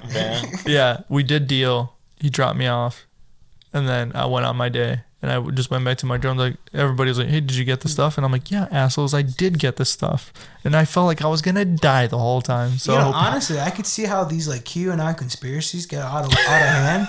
Because if some dude was just watching by, like I'm going to school, and then a van pulls up, and they take this this young boy in this there. young, skinny brown kid. They take him in. That's how they get that that uh, chemical they're looking for, right? The, the the elites are looking for. They want to suck your blood or some shit. Oh, what is what is that called? Adrenochrome? Uh, adrenochrome. Yeah, yeah, Yeah, yeah. that's how they, they were trying to get your your third eye, They try to pump that blood, Probably. I don't know. It was trying to stay young. That's how Nancy Pelosi looks so good. and she does look fine. It's not because she's eating those placentas. Bro, Nancy Pelosi got a rack on her. Have you seen Oh, those oh, That's pictures? because the placenta juice and gelato. Have you seen her fridge? That's the sexy part of Nancy Dude, Pelosi. Dude, did you guys see this last um few month or in the last month how she officiated a wedding? no. Nancy? Yeah. See She baby offi- Nancy? She officiated a wedding for one of like the most powerful um, donors' uh, daughters in San Yeah. Francisco, and she was literally the priest reading, you know, the ceremony. Reading all that crazy shit out. And the picture, I I seriously highly recommend you guys look this shit up because she looked like the fucking first district of the Hunger Games, just like super eccentric, like so over the top, like. For If a I per- call your fiance, would she answer me? why? I'm gonna ask if she would accept Nancy Pelosi officiating your wedding. All right, call her. Let's see if she answers. I don't think Well, she's gonna know. who honestly, she I is. think that you, you guys have to. But yeah, give her your she- firstborn she's- child. s- It was just for fucking to disgusting. Like as somebody who like supports, uh, you know, pretty fucking lefty politics. Yeah. That this is the fucking leader of the quote unquote lefty party in America, and she's over here yucking it up with the fucking elite of the elite, the richest people on Yeah. like in the country. And she's supposed to be the person who stands up for the working class and stands up for, you know, um, But she's too busy role playing and yeah, having her day it's, off. it's fucking gross. I don't think she's gonna answer. She probably got wind they were talking bad about Nancy. I'm sorry. Uh, it's She'll alright. probably call you back in a little bit to be All honest. right. How much money would it take for me to buy Nancy Pelosi to officiate your wedding? Probably a lot to be honest. You wouldn't be okay with it, I wouldn't be okay with it. No, fuck no. dude? She's the leader of the free world. This is No, she's Nancy not. Pelosi. She's the one that ripped up the Bible or read the Bible, right? She did something with the Bible. Yeah, yeah. I think she's in the Bible. To be honest with you. I think she is the New Testament. Donald Trump was the Old Testament. We had our fun there. Yeah. No more. New Testament, all about salvation and bringing it back. That's true. I can Nancy agree. Pelosi. Couldn't agree more. She's beautiful. But but but I mean, in all seriousness though. Wait, in all seriousness, let's go back to how we met. we for got so off yeah. track. Yeah, you, yeah, we we've been a little bit sidetracked. It's been, right. it's been a good. Phil, good tell us how you met Luis. Yeah. Uh, no, Louis, I met Luis actually at the uh, Don't tell me- first tell- uh, dining our restaurant. Uh, we all worked together at the. Uh, well, I don't know if we say it, but Yeah, Yeah, we we've We said their name. it. Okay, Yeah, okay, yeah. off. Yeah, absolutely. I've asked him if we can film there. To be honest with you, really, that'd be Yeah. good. That'd be You have? wow. Actually, Yeah. that'd be a good spot. they're like, well, we'd have to talk about it first. We uh, we all met at the Geneva. We haven't Inn. not even to a hundred. What is it talk about? We'll do a live podcast. Yeah, exactly. No, but we all met at the Geneva Inn uh, over there on Lake Geneva, Lake Geneva Way. We were all much younger. How much? All of us had much shorter hair. Oh yeah, for real though. I'm. That's, that's if anyone weird, knows me now, like, I got inches Usually, on low me. key, men our age are losing their hair. Yeah. Not, not necessarily. Dude, not us. out. Not the three of us in this room. Lucky bastard. And the the third member of the podcast. See, that's the thing I didn't He probably get. has the best hairline. J May. He he has a good head of hair. Yeah, It's stress free. Like the whole Gabby Petito thing. When uh, she went missing and her boyfriend Brian, True. what's his name, Brian Laundrie? Yeah, Brian Laundrie. What was he, 22 and bald? Yeah. Get out That's of probably why he was Not losing us. because she missed. She was missing. Not us. Yeah, because he was he was missing his girlfriend. Yeah. Mm-hmm. The Yeah, stress. Exactly. Yeah, well, the stress of trying to find her body. He didn't know what happened. And then they were blaming him for some reason. What's that all about? What For the real. fuck? This Makes is no a young sense. dude losing his hair already. He Yeah. has enough on his back. Just Yeah, a good exactly. patriot American, you know, looking for his, Apple pie eating, lunch pail, Exactly. blue collar worker. looking for his beautiful Snow White like wife, you know. Rest in peace, Exactly. baby Gabby. Rest in peace. But no, it was a beautiful time. Uh, no, we were all much younger. Uh, we were the Yeah. first wave. If anyone, we were the first wave. We literally Yeah. were the first wave at that restaurant when IGM grand was still a reopening thing. and all that yeah. stuff.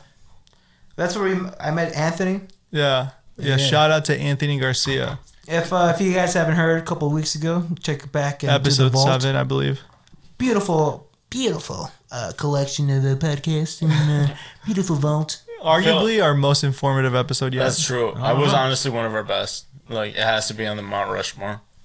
I was gonna say, Phil, uh, Bonafide tell, tell us about how you became like, you know, not super intimidated by wine, and how did Wait, you? no. Before that, before we talk about wine, I think we got to get into some personal stories first. I do love me some stories and some wine. Well, you know what? Yeah, let's talk about wine first. Let's talk about wine. Because he, Wait, he'll what do you knock that off real quick. Yeah, the wine. Yeah. Tell yeah, tell us about And how then we'll became dive deep. involved, like how it just stopped, stopped intimidating you, how you became, you know, a fan.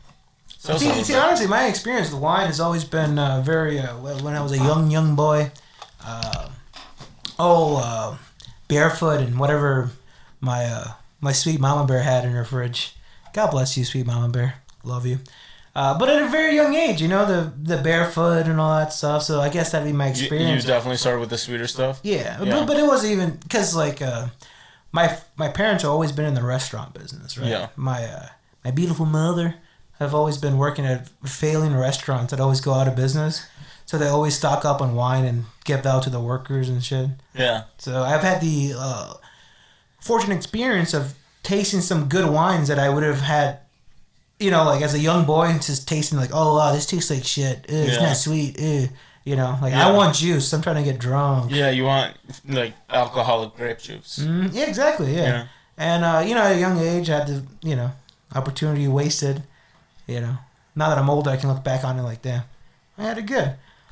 But as far as the intimidation of wine, you know, honestly, it all started with the Geneva Inn and uh, getting more comforting and. Uh, What was it about Geneva Inn? Like, was it a certain factor or thing? honestly, it fit so well with my personality. See, because I'm a salesman at heart, you know. Yeah. At, at the bottom of the day, I can sell you a bottle of water or I can sell you a bottle of wine. Yeah. And once you you can sell a condom to a to a fucking priest, you know. A condom to a horse. yeah. Okay. Yeah, I can, you know, for real though. And uh, Got that- into a horse. that's the beautiful thing about uh, about the Geneva Inn and Anthony giving Yeah. me the experience and confidence to. Uh, Shout out to our day one Geneva Inn crew. I hope they're listening. I I still keep in contact with some of them. So Dude, I, I, Yeah, I, it's a hope, strong crew. I hope strong. Laura, Thea, Tess, Holly, Mike, Mike Adams. Randy. I would love to have Mike Adams on the podcast. Dude, we gotta have Mike Adams. We do for real. That I- guy's yeah. That dude is great. He was such a great time. He was seriously like Shaggy and Freddie from put together. put together, dude. exactly. I have the best. He was such a leader, but such a partier at the same Yeah, time, and I loved it, man. No, he was a really good guy. Yeah, shout out to all those people who were on that first wave of Geneva Inn and Also, and I- Jim Black, if I'm mistaken. Jim Black, Of course, that's Jim correct. Black, Jim Black, Larry Crown. Mm-hmm. I would The love to have. Larry Crown on the podcast. he is Larry a war vet. I would Larry- love to have him on. Dude, I Larry bet you he would would love some mushrooms too. He could use some mushrooms. Yeah. Yeah, the way his back, dude, he literally looks like he's oh, picking stuff off the ground all the time. He is arced at 90 degrees. It is awful. His neck is like, or his head is like. His head his is where most of our chest should be. it is awful. Uh, but no, I mean, obviously, the reason that I appreciate Geneva so much is because Juan and I met, you and I met, Mm-hmm. and you know, obviously led to this podcast. But Oh yeah. you, The, the the confidence that I got from the wine and some of the people going in and out as far as like the customer base, yeah, getting a little peek into their social life. oh, Really interesting. Yeah. And here, let me quickly tell my favorite Phil Corral story. Ooh, la, So. I am sitting in this side room. I am sitting in this side room that is apart from the restaurant, but you can enter the room from. You don't have to enter the restaurant per se. You can just walk directly into that room after you enter through the main doors. Mm-hmm. there was like a downstairs you could Right. sneak into the And little em- there was an door. employee entrance. So we, when you walk into the employee entrance, you can either go through the kitchen where everybody sees you, or you can sneak your way through the side room. dead ass when we were working there if you guys remember we had the what 20 30% off from domino's Yeah. on my day off when i would have friends over i would put on my work gear call domino's i would call domino's because i only live like five minutes away Yeah. i would call domino's That's show a lie. up in He the lives parking more lot. like ten minutes away. yeah, five minutes in pizza time but uh, yeah I'd wait out in the parking lot have them come out and you know there's only once the the lady what's his name Lo- no what's her name Linda. It's a lady from the front. Linda, the big tall Yeah, lady uh-huh. with the glasses. Yeah, she was uh, she was talking with the front desk lady. She's like, "You're on the schedule today?" It's like, "Yeah, just get off." Yeah, she's got off. she she probably just got done working. so you put on your uniform and you were waiting in the parking lot Oh yeah, just waiting, ready. for You the gotta down- use that twenty percent off. Oh, that is mm-hmm. That was so. it. That was my time man, my man Phil over here, he's downloading every app for every single fast food restaurant you've ever been to. Yeah. Wendy's, Burger King, McDonald's. You're getting all if the discounts. If he saves a dollar, he's downloading it. Oh, yeah. He's My- downloading that shit. On my old phone, I was up to date with coupons, rewards, QuikTrip rewards. God bless Okay. Burger King. Have it your way. This podcast is sponsored by BK. Have it your way. If you haven't tried the new two for six Whopper, go out and do yourself a favor and get yourself a two for six Whopper. Promo code BTT. I'm sorry, I got. I'm paid by BK. Sponsored. Tell us about our fracking. No, no, Fracking wait, wait, wait, no, no, I gotta Tell tell the us about our story. fracking sponsors. I gotta tell this. I gotta tell the story. We already told the fracking sponsor. Ah, he, he had more in there. He had more in there. Uh, that, that was just a backstory to the. Uh, to- yeah, carry on. with your Okay, story, the so parking lot. I am sitting in that room by myself, and at this point, it's like an hour and a half after the shift started, and we all think that Phil is not going to show up because calling off was very common at this restaurant. Especially for uh, I think at that time was a busboy or Yeah, you were just a busboy at the time. they, they did a fancier title. I forgot what it The was. server assistant. There we go. Oh, no, yeah. you're just a busboy. We're just waiters and busboys. I was a busboy and a dancer. Yeah, you were a dancer, baby. Come on. So I'm sitting there by myself holding napkins, and there's a counter that's across the room when you walk in, right next to the door. And all of a, s- all of a sudden, I hear the door open and see you walk in, and immediately go under the sink and put your head under the water for like, I'm not kidding, like five minutes. Mm-hmm. Refreshing. I, I yeah yeah.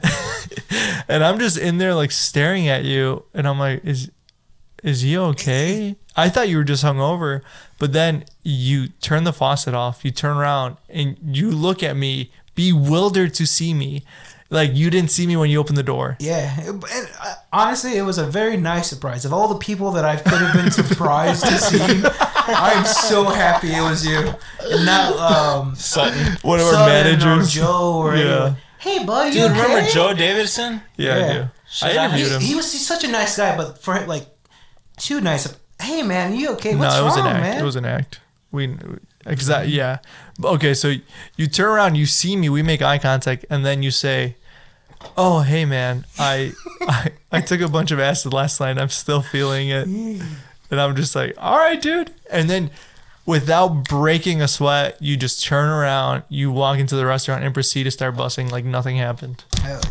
And honestly, shit, I'm I. I would love to thank the uh, public education system for that, for making me a drone, knowing that I can compete and excel in my line of work heavily under the influence. Heavily, Heavily. heavily. knowing that it's just a repeat numb work of everything and everything. Oh, couldn't agree more. But in all honesty, that night, that day, yeah, yeah, uh, acid's a hell of a drug.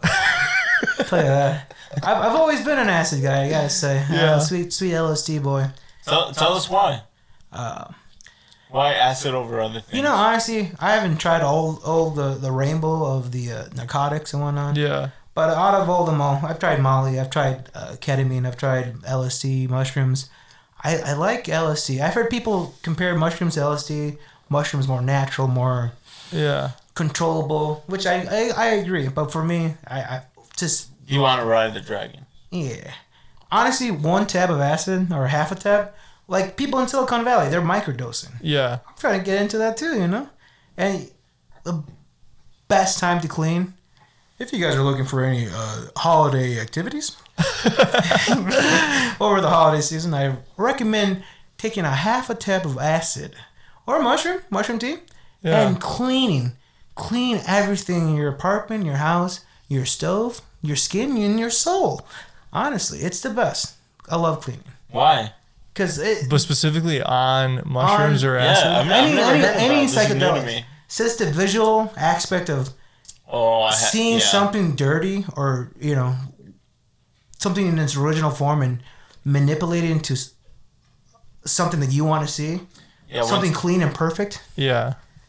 Yeah, I, I got I got really deep into acid when I was a young boy. That sounds like it. When a young young boy. We can- yeah, we can talk about our let's and for sake of time, let's talk about our most let's highlight one or two hardcore drug experiences. honestly, that uh, uh, that encounter that we had that Yeah. day was not my first time. The first time I ever pulled a stunt like that. I don't think anybody thought that was your first time. I was gonna say, oh, clearly this is something he does really scooting, often. scooting on by. no, honestly though, an old joke. Yeah, starting with you, Phil. I was uh, 16, and uh, And you were seeing the dragon already? Yeah. Jeez. My well, see, when you're in a rural town in Clinton or uh, any rural town in the Midwest, yeah. Drugs are your friend. You're either out there getting drunk and getting me too, or you're doing some drugs. I went the the the Yeah, latter remind way. him to tell you about his Drug Me. Too story. I have. All right, go ahead. Uh, the uh, yeah no psychedelics. When I was 16, um, you know, part of my funniness. Yeah. I've been in, I put myself out there in different uh, uncomfortable situations. I was never a good singer, and but I was part of the choir for all of it. Never good at acting or anything or like at that. musicals. Yeah, musicals. my uh, my my life peaked when I was Donkey in Shrek the Musical. like, in, in, in all honesty, like I have pictures like on my dating websites. Yeah. I just put in my bio. I was Donkey in Shrek the Musical, and thank God for meme culture because that's all I have to say nowadays. and show them pictures of me in my donkey suit. They're like, "Oh, what?" Showing pictures of you 10 years ago. Couple couple years ago, ten years in human, but what is that in donkey years? Come on, now. Exactly. Yeah. What is that in Exactly. donkey years? but I mean, yeah, no, just putting myself in situations like that, and uh, I went to my first music festival when I was eighteen, up in Wisconsin. Uh, up until then, I never heard of the whole, you know, what it is now. The Yeah. electric forest, the EDM, everyone's going out there with Yeah. their phones and stuff. Uh, I went out there, I saw the Wu Tang Clan. Saw the Wu Tang Clan at this festival, Oh, yeah. God damn, that's pretty cool, actually. Chance the Rapper, uh, if you guys are familiar with him, Yes. has just busted out with acid who? rap. Never heard of him. Acid rain. Yeah. Uh, the uh, is it acid rain or acid No. Rap? That, that that whole album. The EP, Yeah. yeah. yeah. yeah, it just came out and he was uh, that was his big Pretty sure thing. it was Acid Rain. But uh, he never showed up. The, the song's Acid Rain. It's a good song. Viewers, if you're listening to this podcast right now, go check out Acid Rap by Chance the Rapper, sponsored by Bro Taste This. Promo code BTT. Uh, but no, in all honesty, uh, yeah, a three day music festival. Did a bunch of drugs. I mean, not. I wasn't just there for the drugs. I was there for the For the music. experience. you know, Right. the community of people and drugs. But uh, no, uh, after the three day music festival, it was my first day uh, at uh, uh, community college at Blackhawk. Yeah. Uh, I went to school for early childhood education. How did that pan out? Pretty good, somewhat. I, you know, if you want to say, I started my I started my first day coming down off of four hits of acid. Are you an Are you an early child educator now? Oh no, no. no, no, no, no. I, I- I got certified though. Did you I, really? Yeah, I got my SIDS training. I got my uh, uh, four star training or whatever, Mm-hmm. food and safety and all that stuff. So if a child was having a choking incident, you could perform CPR on a child, which is much different than performing CPR on an adult. I would, I, I would be, I would, I would be 100%, able to yeah. ragdoll a child. yes, Throw him around, I would be able to save him from. slam him on a Have you guys ever had to Death. perform CPR on an adult or the Heimlich on an adult? Have you? I haven't no. Twice. What the fuck? Yeah. In the restaurant business. Once in the restaurant industry, once on a date. Oh. But the so the first time I had to do it was like two weeks after I learned it at in health class, and I was on a date eating deep dish pizza, and we're on a double date, and Where was it at? this was at um, that place in Lake Geneva, Gino's? Gino's? Geno's East. Yeah. We're having deep dish, and like I said, we're on a double date, and I look at we're eating pizza obviously as you do at a deep dish, and I look to my right, and I, just because I, I was in the restaurant industry at the time, I would like learn to like ask how people are enjoying their food, and so I look to my right to my date, and I'm like, "Are you liking the pizza?" And she shakes her head, and I'm like, "Are you okay?" And she shakes her head again. And I'm like, Are you choking? And she nods her head.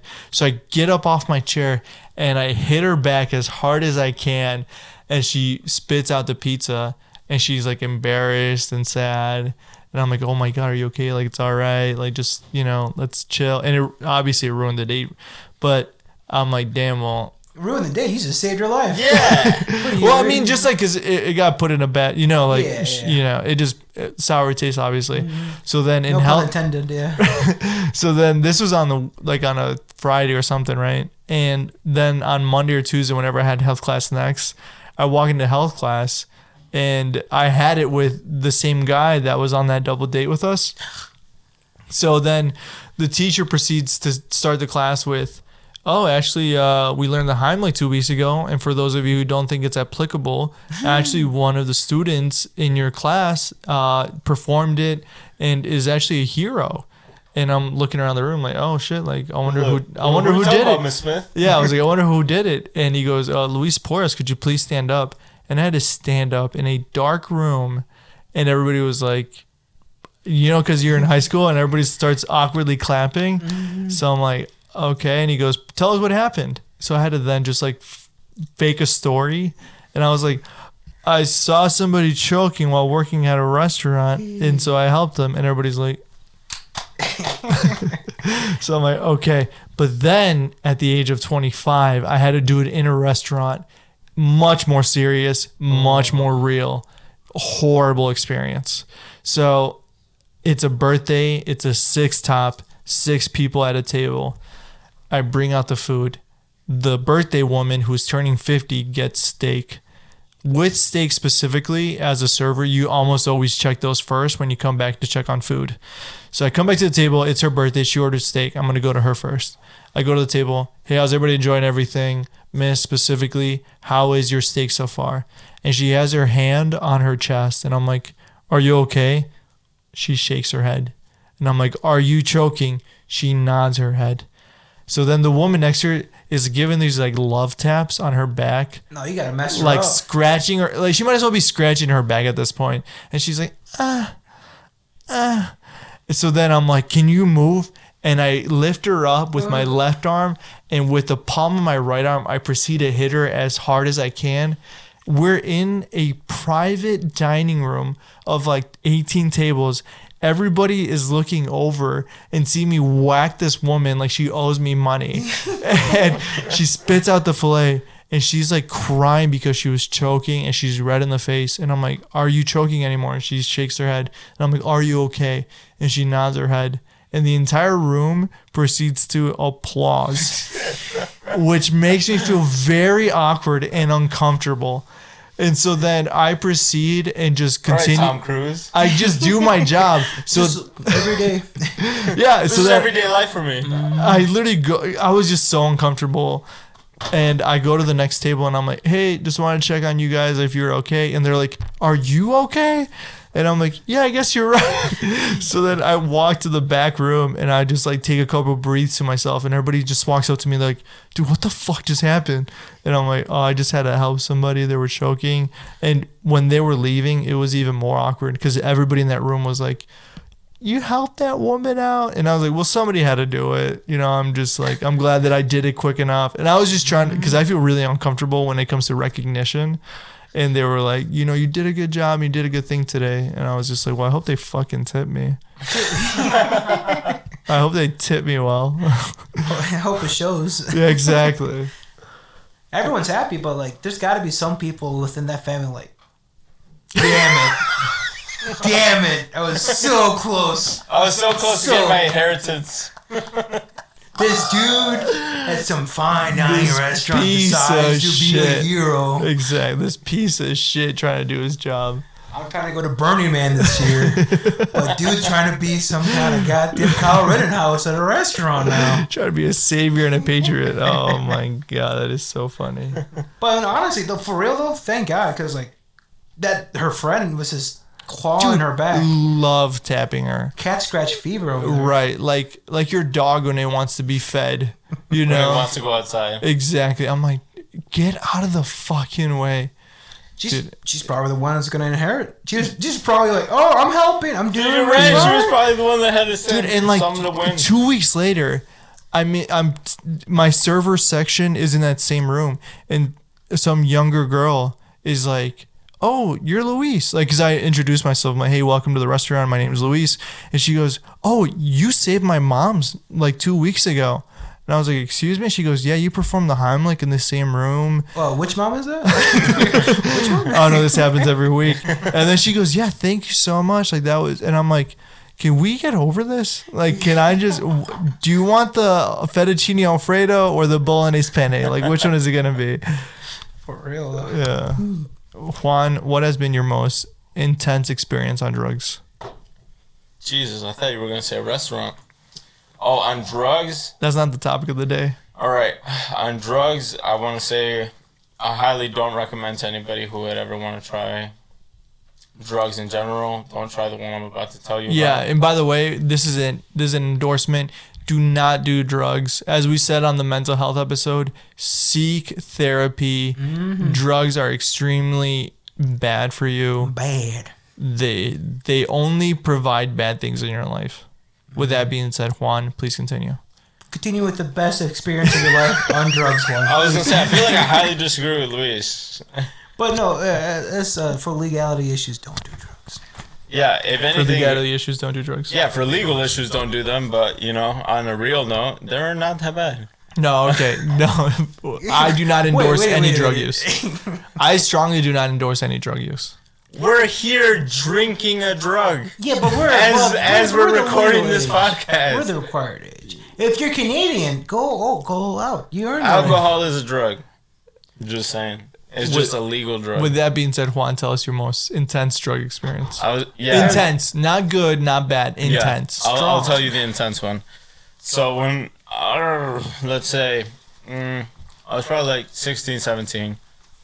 Probably closer to 16. Yeah. um, hanging out with a few friends. Um, you obviously know Padilla, Yeah. and then obviously, or not obviously, but as well as um, a The friend, crowd. a friend that I had from the football team, who was like a, or not was, but he, he was a, a guy who hung out with like a more hood rat crowd but he happened to be on the sports team and he was just a an incredible social comedian. He could hang out with like the preps, the hood rat crowd.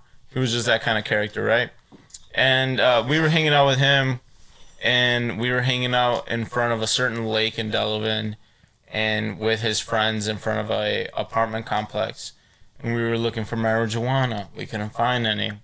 Oh We- no, I know we- where this story yeah. is going. this this uh we were hanging out with this friend you know who has all these incredible conne- or not incredible but just has a lot of friends has a lot of connections he's like hey my friend lives over here in this apartment complex this and that we can go over there and talk to him so i have a couple friends in this you know group where we're hanging out with they go over to the apartment complex they talk to the guy or whatever and he gives us some fucking spice Was Or- that spice? K2? k2 Does that? Yeah. I was about. I Yeah, knew it was. K2. Go, dude, Yeah. K two in our age group, is so uh, terrible. It was it was essentially synthetic weed, right? right? You could buy that stuff. Yeah, you back could in buy it. days. yeah, Yeah, you could buy it at tobacco stores. Yeah, Yeah, you could buy it at tobacco stores, and it was just terrible. Like, he, uh, uh, people would smoke it, and it, they would feel things that that were Were- a sort of like psych, uh, psychoactive experience, but it wasn't pleasant at all. It was No. It made you you feel very anxious. It made you feel very thirsty. It made you feel just extremely anxious, right? Um, and yeah, and I had never heard of this or that, and I'm hanging out there with a couple of friends who are like obviously more like more experienced in this field of experiences, and we're hanging out at the park. It's a hot day. It's a summer day. You did it in the middle of the day. Yeah, and and not only did we do it, we did it, and two of the friends are making plans with the guy we did it with to come back and get tattooed by this guy. so so that shit happened, right? Like a few friends are like, Went on not only did we have a great time smoking the synthetic weed with you, but like let's come back and fucking get tattooed by your like felon ass who's Yeah. clearly fresh out of prison. And and this shit happened. We're going across the street, we're going on a little hike, and just things take a turn for the worst. Like I just begin to experience like a dry heaving. I'm super thirsty. I can't I can barely like speak because I have no moisture in my mouth. I'm like essentially like spitting like foam. And one of the guys that I'm with like tells me like, "Do I'm going to give you like fucking lake water?" and and I didn't know what to tell him because I was like that thirsty. Yeah. I, I really want. I really needed like water or moisture. and it was like I said, it was a hot day, and one of the other friends, who was supposedly a close friend, was like telling the other friend, "Let's just leave him." Yeah. Oh hell Yeah. Yeah, exactly. So it was just a freaking terrible experience. At the end of the day, I ended up back in the car with the friend group. Like, no matter what that douchebag friend said, the rest of the friends kind of like, you know, Looked after did- you. Looked after me, and they just gave me a, like a shit ton of water once we were in the car, Holy shit. and and shit. they gave me low key a little bit of weed. Normal weed. For your troubles. Yeah, for my to calm you down. to calm me down. And Here you go, kid. and yeah, like it was just an incredibly terrible experience. I seriously, if if you're ever a young person and trying to fuck around with you know psychoactive experiences, I very much don't recommend anybody ever try Spice, K two, any of the synthetic yeah. marijuanas or anything like that. It's just it was a terrible experience. Like I'm over here still remembering it ten fucking years later. Like, I, yeah, I've tried K2 only once, and that shit was intense. it was See, I, so I knew it was scary. like K2, right? I Yeah. was like, oh, it's like marijuana. I was like, oh, cool. I Yeah, you like- hear it's synthetic marijuana, so you think They even it's smoke it that. like it's marijuana out Yeah. of a bowl Yeah. and all that stuff. And like for me, it was like I've done acid and all this stuff, but this is way power. Like it's like How long did it last for you? four hours of intense, Holy shit. intense. Because like the dude that I did it with, he lived in a barn. Remember to cut this out. 5746. Fifty-seven. Just make sure you put the flush thing up. You, you have a you have a bidet in there. Or what do you mean flush thing? No, but just like, cause he flu- I think he's the one that fucked up my toilet. He flushes too Dude, he had a hard. history of doing that. He flushes the thing too hard, and it broke it. Yeah, So now, like, yeah, it's a nightmare. He's used to his trailers. The- the- the- We had to press and hold it. It's like, no, bro, raise it too. Mm-hmm. Like, yeah, keep, keep soaking, keep dripping, no, we're still, keep drizzling. we're almost done. That wine is that like a heavy like alcohol wine? It's like 12.5, which is like average for I wine. don't know why drunk like wine you feel a gets heavy? Drunk. Anything else is not. 13. It's Greek. Maybe the Greek gods are I'm touching like your leaving, spirit. I'm like, Wine, yeah. Wine affects you a lot more. Do you want to introduce yourself to the podcast? no. Are you recording right now? We are still recording. No, you will cut it off. I won't cut it out. Hello, everyone. Come closer. What's what's been your most intense experience on drugs? I haven't had one. You ever had drugs or haven't had an experience? An experience. That's Oh, good. You shouldn't. He doesn't let me. Well, I, He won't let me. if you listen to this episode, probably for a good reason. Yeah, it's hard because Have you told your experience? No, Or- but I will. Oh. You're gonna give us your RoboSynth experience. Yeah, so yeah, I want Phil to close the show because I know Phil's is going to be the wildest. For me, I, I have I've gone to the ER twice due to anxiety induced Not very high By- tolerance for by THC Stop. twice. wait, you went to the What the THC? fuck, Luis? I went out. So the first time I went to the ER by THC was I was leaving the restaurant and one of my friends goes, "Hey, do you want a hit of this?" And I go, "It's not dabs, is it? It's just regular like THC oil." No, and he's like, "No, it's just regular THC oil." I take a hit, and on my way home, I'm like, "This is way intense," and it was dabs oil, which is like the hardest THC you can get and I'm like, my heart is pounding out of my chest, and I'm like, I can't breathe, I can't drive. I have to pull over and call the emergency because I, I felt like I was dying. Yeah, and it was also because it like took me so unexpectedly. Wait, th- Wait, exactly. homie, you were driving and then you called? Yeah, dude, it was way Did they too not intense. fucking give you a ticket? yeah, they gave me a ticket and everything. Mm. Oh yeah. And then the Walworth County Standard was like, young male has to be, young adult male has uh, needs emergency service after panic attack. And that's why I told him I was like, dude, I was having a panic attack because it was a panic attack from THC. And then the next time I Well, had, what you thought was THC was just pure concentrated dabs. yeah, which was like way more intense. Then the next time I did it, I ended up doing like 500 grams of, T- of THC, which is like Wait, wait. The next time you used after this? No, the No. next time that he had a The next, Next time I- I went you to the had ER. okay. I I was looking for CBD oil, and so I look up CBD oil in my area, and there was this like CBD store in Kenosha. So I'm like, cool, I'll hit them up. I go, I'm like, dude, I'm just trying to go to sleep at night because when I go to the gym, I'll take caffeine, and when I come home, I can't sleep. Do you have anything for that? He goes, yeah, man, I got the CBD stuff that should calm you down, and it's a gummy, and here's some drops. So I was like, cool. So I eat a gummy, I take like ten drops in my mouth, and after like 30 minutes, I'm like, my heart again is pounding. And I'm like, this isn't normal. This is not normal. After an hour, the room around me is shaking. I can't walk. I feel like I'm about to pass out. And I'm like, this is way too intense. This was not just CBD. I go to the ER. My lovely girlfriend drives me there, and they t- they take a piss test. That's a ride or die right there. Yeah, that's a ride or die. I take a piss test and they're like, you consume somewhere around 500 milligrams of THC. Like your THC is off the charts. Like when they Dude, you gotta give me that CBD link. when they when they tested my piss, they were like, your THC is off the charts. Like it's very hard to monitor THC and CBD because C- CBD is now legal in Wisconsin. So you must have taken like 500 milligrams, and I was out of my mind. I was hallucinating.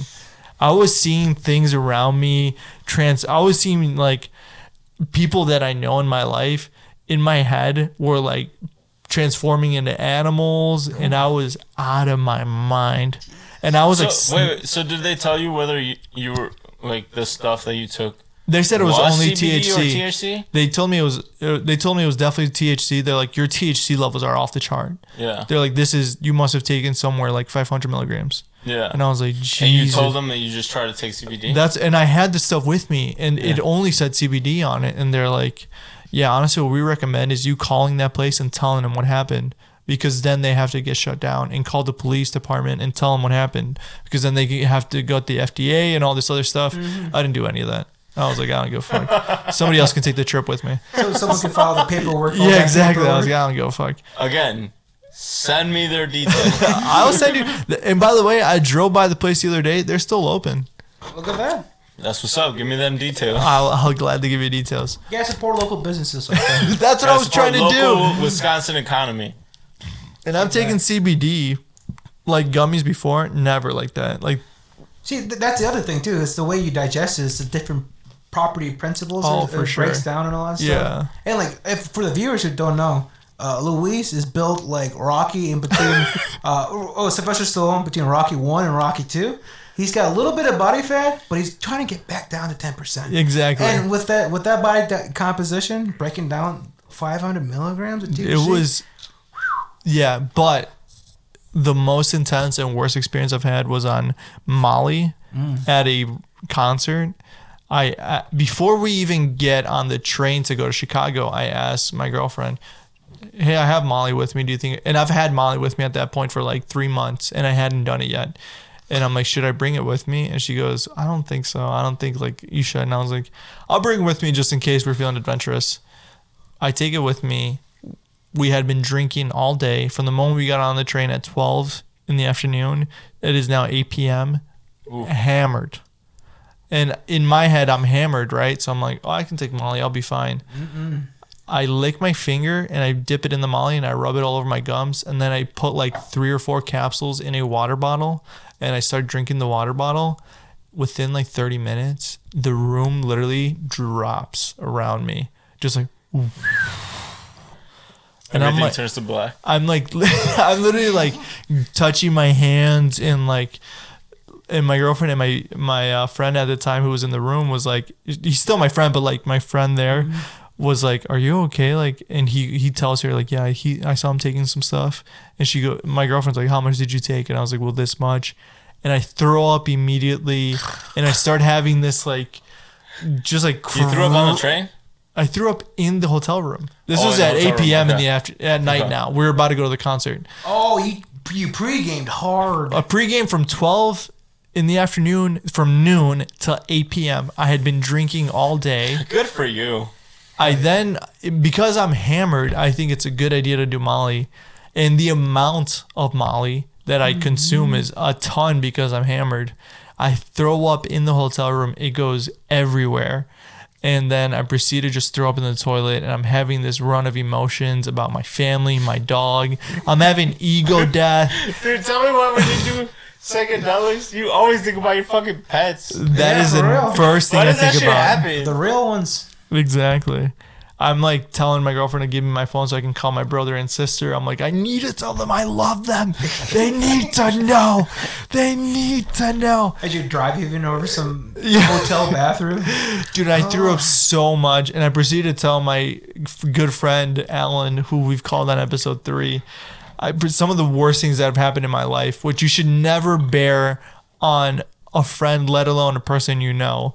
And then I like for the, the next like eight hours, I'm just tripping balls and just going through a life crisis. And then that's what led me to then going to ther- therapy because I'm like, I have all these unresolved issues that Molly brought to the center. Mm-hmm. And it was just so intense. Molly's such a powerful, powerful drug, especially So with water. strong. Molly water.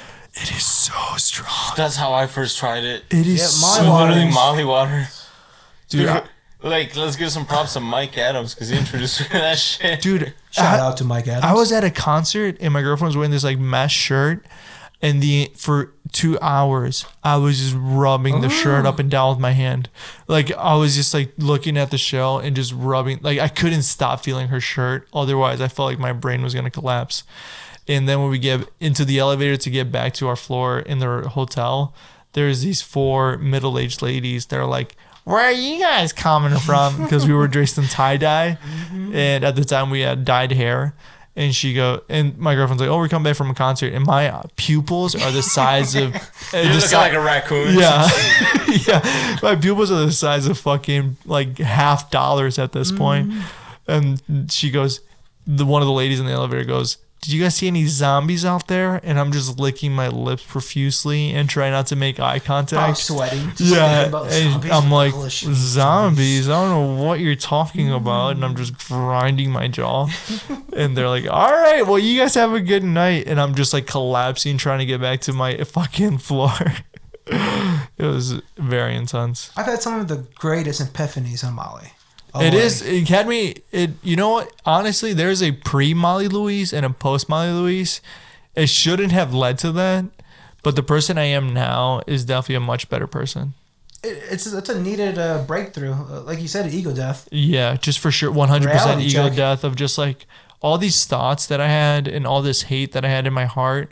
Just like, why do I still hold on to that? Like, people don't think about me like that. For real. Why It- do I think about that? It's this unnecessary baggage that weighs over your head. Yeah. I didn't say this on the mental health episode, but there was this girl in this eighth grade who had said to me, She bully you? What's her name? She I'll didn't find her- bully I'll me. find her right now. She didn't bully me, but she said something along the lines of like, if people listen to you, they will get nowhere in their life. And I had held on to that from eighth grade till 25. some girl, some eighth grader told you Yeah, this? exactly. And I had held on to that. And then when I was on Molly, one of the thoughts I had was, why do I still think about that? Why don't I just let go and just live happily and just pr- not prove her wrong, but just like, well, clearly she's right because I am doing these things. Mm-hmm. Clearly, that she's right enough to the point where it's come back to you in your moment of drug induced. Post, yeah. You want to talk about post nut clarity? Let's talk about post Molly clarity. Real. Coming from up and down. Oh my Clarity god. of the world. Yeah. But Phil, what has been your most intense, ex- most intense? Oh man. Honestly, this is gonna sound too wild to believe. But no, like, let's hear it. like like I said, uh, I'm 20. Well, we're all 25, right? You know, we're all the same age group. I'm about to be 26. You know, Okay. 27, but yes. 26 in March. Uh, one thing about uh, Mexican culture is that we're very religious and whatnot, right? yes. And So uh, when I was 16, right, uh, I was just experimenting with acid, right? Uh, I was so young because my friend was getting it from. Um, I thought acid had a. For all the viewers who've never done acid or ever do LSD, uh, if it's a strong bitter taste to it, like a strong like like metallic taste, spit it out. That's those are chemicals you were ingesting. LSD should Spit never that shit out. never taste anything. Is it too, wait, if you taste those Make metallic, yourself puke. If you taste those metallic flavors and you spit it out, is it too late? It's probably It, it too depending late, how though. fast you can get it, how fast you spit it out. Because like, honestly, it this seems like sec- it would be too late. I, I bought I bought from a sketchy source years uh, after that experience of like, if it's a spitter, if it's bitter, it's a spitter, right? And uh, the dude I bought from was like, I don't know if it's good, but I'll give it to you. It's like, all right. Put it in my mouth, spit it, because this tastes like like literally iron. Yeah. Put it in your mouth and you spit it out. Tastes like pennies. Yeah, very bad. Yeah. And uh, anything you drink after that tastes like that. Like I tried drinking water, like like like Juan was saying. Yeah. You get so hot and sweaty and so Yeah. induced in your drug state. You get like super thirsty. Yeah, and the water, anything tastes like shit for a good hour or so, right? And me being young, not new to uh, LSD, I was like, this is what LSD is supposed to be like. Yeah. It's supposed to taste like shit and make everything taste awful afterwards. This is this is great. I love it. And uh, around that time, my mom had was being um, what's the word I'm looking for? Recruited by Yeah. the Mormon Church out in Janesville. So You we, mean the Church of Latter Day Saints? yeah, the the elders, Yeah. Elder John would come by and Elder uh, Ryan, I think. Uh, these two young dudes, right? They must have. I must have been sixteen. I was sixteen. They must have been at least Dude, in their Mormons 20. are creepily young. Yeah, for They real. always get like the youngest people, and they always take some fucking people and teach them Spanish. Yeah, no, but Like, they'll you, take, you like- get the community of like the Mexican culture. Like we're always in some kind of religion. But Yeah. they'll take Greg from fucking Best Buy, and then they'll teach him Spanish, and then They'll it'll pay be a for his college of in Gregs Utah? from Best Buy. Yeah. Yeah. Good college shit. and now they're living in Elkhorn yeah. because they're trying to add me on social media, and they're all from Elkhorn. Well, they got my mom and my sister, who are both baptized Mormon. Yeah, they got, they got them. They got them. Your your sister's Mormon. My now? sister's Mormon. Uh, she was baptized Mormon. When, I don't know, 13, 12 or something like that. She was thirteen years old. I, I was, uh, you know, like, I was exposed to some information about how they were like one of the most low key racist churches in America, and how, and how they didn't allow black people into their congregation until like pretty semi recently, like twenty years ago or some shit like that. No, it's all like true. you you were not allowed to be a non-white Mormon until like 30, 40 years ago or something. shit. And it all changed once the Mormon Church uh, affiliation got into recreational sports and added a football team. And they're like, BYU? This, this is not cutting it anymore. We need to accept Brigham the Young brothers. University? We need to, we need some black Mormons in here right now. We need to bring back a trophy now. All right, let's continue with the story. But uh, yeah, no, they would they would recruit my mom, so they so they would vi- oftenly visit uh, my mom's place, right? yeah. And uh, the one time that uh, my parents weren't there, my siblings weren't there, it just me and my friends already experimenting with acid, right? Yeah. Uh, it's uh, two of my, my good friends. Uh, we're trying acid, right? And then I hear a knock on the door. I go out there and open it. I'm thinking it's going to be one of my other friends, maybe. Uh, you remember Cody? He was he Yeah. was around there at that Yeah. time and all that stuff. And uh, it's the two brothers. It's the two elders from the Mormon church. And like at that point, we must have been. and been you're high on acid. yeah, we must have been coming up on acid, right? Because acid, it, if you guys done psychedelics, it's Takes a like an buildup. hour. Yeah. Yeah. Yeah. Ooh, with authentic acid, yes, it takes like an hour, forty five minutes of a buildup.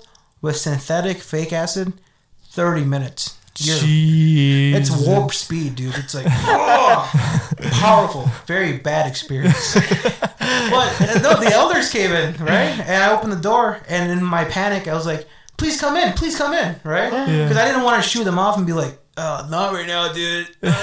Fuck that. yeah. So like, I'm in there with uh, Alex and Cody, right? You remember, you remember those Yeah, two, no, no, those I two characters, right? Yeah. Those two. Those two characters for the viewers are uh, r- radical rebel uh, rebel thinkers like me when it comes to the drug trade. All three of you are high off acid. Yes, bonkers. We're 16, high off synthetic acid, Dude, imagine being a fucking and and these two Like- brothers came in, right? Oh no. door to door priest who is just visits three random 16 year olds and they're all looking at you with freaking mm. Wide pupils eye, the size of their freaking. rocking back and forth. Eh, don't get me wrong. When I was a young kid, I could have been like, how I am now. Yeah. Like, it's this outgoing person? I wasn't all that. Especially Yeah. with Mormons coming around my house, I was very like, oh yeah, sure, I'll pray with you guys. Yeah. sure, yeah, I'll sit down. I'm grateful for for sports and my friends. so like You were, you were trying to be courteous. yeah, courteous, and then like trying to be courteous on Yeah. like oh, feeling so weird, Yeah. and just trying to drink water. Ugh, because like you get sweaty, you get nervous. Yeah. I need water. Take a big gulp of it, and it just tastes like shit. It just tastes awful. You're sitting there, you can you can make faces like, oh man, I'm having such a bad bad trip, man.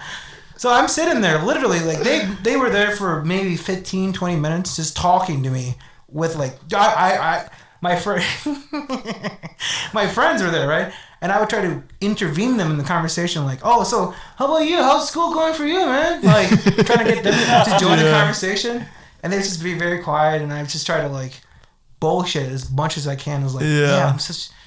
It's so great. It's the importance of family and it's is the importance of lessons and virtue. I mean, they must have known you were oh, off Oh, your yeah. mind. My, my eye, like you were saying, your pupils and, and Dude, they get crazy. and like you're you're in a small trailer with three like 16 year olds just like knocking door to door. You come in there and like try to preach the word of God. and You're like, these kids are beyond saving. this big Mexican kid sweating profusely on his couch. he keeps drinking water but spitting it out. He's trying to involve his friends, but clearly they do not want to be part of this at all. oh my So How did you get him out of there? It literally prayed. I was like, all right, it was a good So 15 minutes of like through the little catching up. spiel? Yeah, They went to a spiel, they prayed, and they're like, all right, let's get out of here. yeah. And you know when they Let's walked, you know when they walked out, they're like, we are not coming here again. did they give off any like tips of that they knew what you were going through? No, because after that, it'd come back and. Uh, They still came back. oh, yeah, because once you're part of the Mormon church, they expect you to pay like 15% in taxes at the end of the year. Or it's like a, it's a crazy, A tithe, yeah, a tithe, or whatever. yeah, yeah, uh, a tithing, a tithing, yeah. Yeah. Mhm. and expect you to pay that. I was like, you come to the wrong trailer park. you think these guys are gonna fork over money for We some can- dude named we- John? We can barely pay rent, bro. you want us to pay this? wrong. You want us to pay this tariff for for something you got us into? Mm-hmm. Yeah, I don't think so. And uh, yeah, no, that was that was my like crazy experience I can think of of dealing with uh, drugs and Uh, synthetic wise. oh my god. Never do synthetic. What synthetic. about you, acid. Luis? Tell us your RoboSynth story. Give us a full breakdown. Oh, he just gave a story about Already uh, did. CBD and I already uh, did on when I did freaking Molly. out. Yeah. No, the RoboSynth. What do you What's mean the the RoboSynth? When you get on Nyquil. You talking about the robot simp? Oh, You- you simping to when I robots? Give did us the NyQuil. origin of that. Like, how did you get the idea for that? Uh, we don't have enough time. I'll have to say. you gotta give us a summary, man. You, All right, you've well- given us like a few hints here. All and there. right. No, we'll save it till next time. We'll save it till. Next time. See, this is exactly what the viewers want. The viewers well- are Yeah, the hearing view- this, a little little Easter egg. The All right. viewers want to hear this, Luis. They're like robot simp. What the hell? Tune in next time, losers. All If you want to subscribe, This is a long episode, but hell yeah. Just save it for next time. yeah, we'll save it for next time. We'll save it for next time. This is a time. little prequel. Exactly. Subscribe to the prequel to podcast. the it's prequel to the Nyquil. How about that? Prequel go. to the Nyquil. Prequel to Yeah. the Nyquil. And with that being said, uh, Thank you for joining us. thank you for joining us on another episode. One of the most entertaining yet. uh, thank you, Phil Corral, to joining us. If uh, if I can leave on any last notes, Please, I, please, uh, whatever you say will go last on the episode. Perfect. Uh, one thing I want to remind the folks out there in these uh, trying, trying times family, support, friends, all that good stuff. We need that the most right now. Support your local businesses, support your local podcasts, buy the merch. Do you have merch yet? No. All right, this this this include everything I just say. Focus on yourself. Screw family. You need to stay in your own lane. Get your own merch table. And once you do, hire me. I'm gonna get the promo code out there. Promo code BTT. Bro, taste this. But uh, no, in all honesty, uh, reality is uh, often deceiving, as are the limitations of our minds. Thank you. Tune in next week for another great episode. Uh, bro, taste this.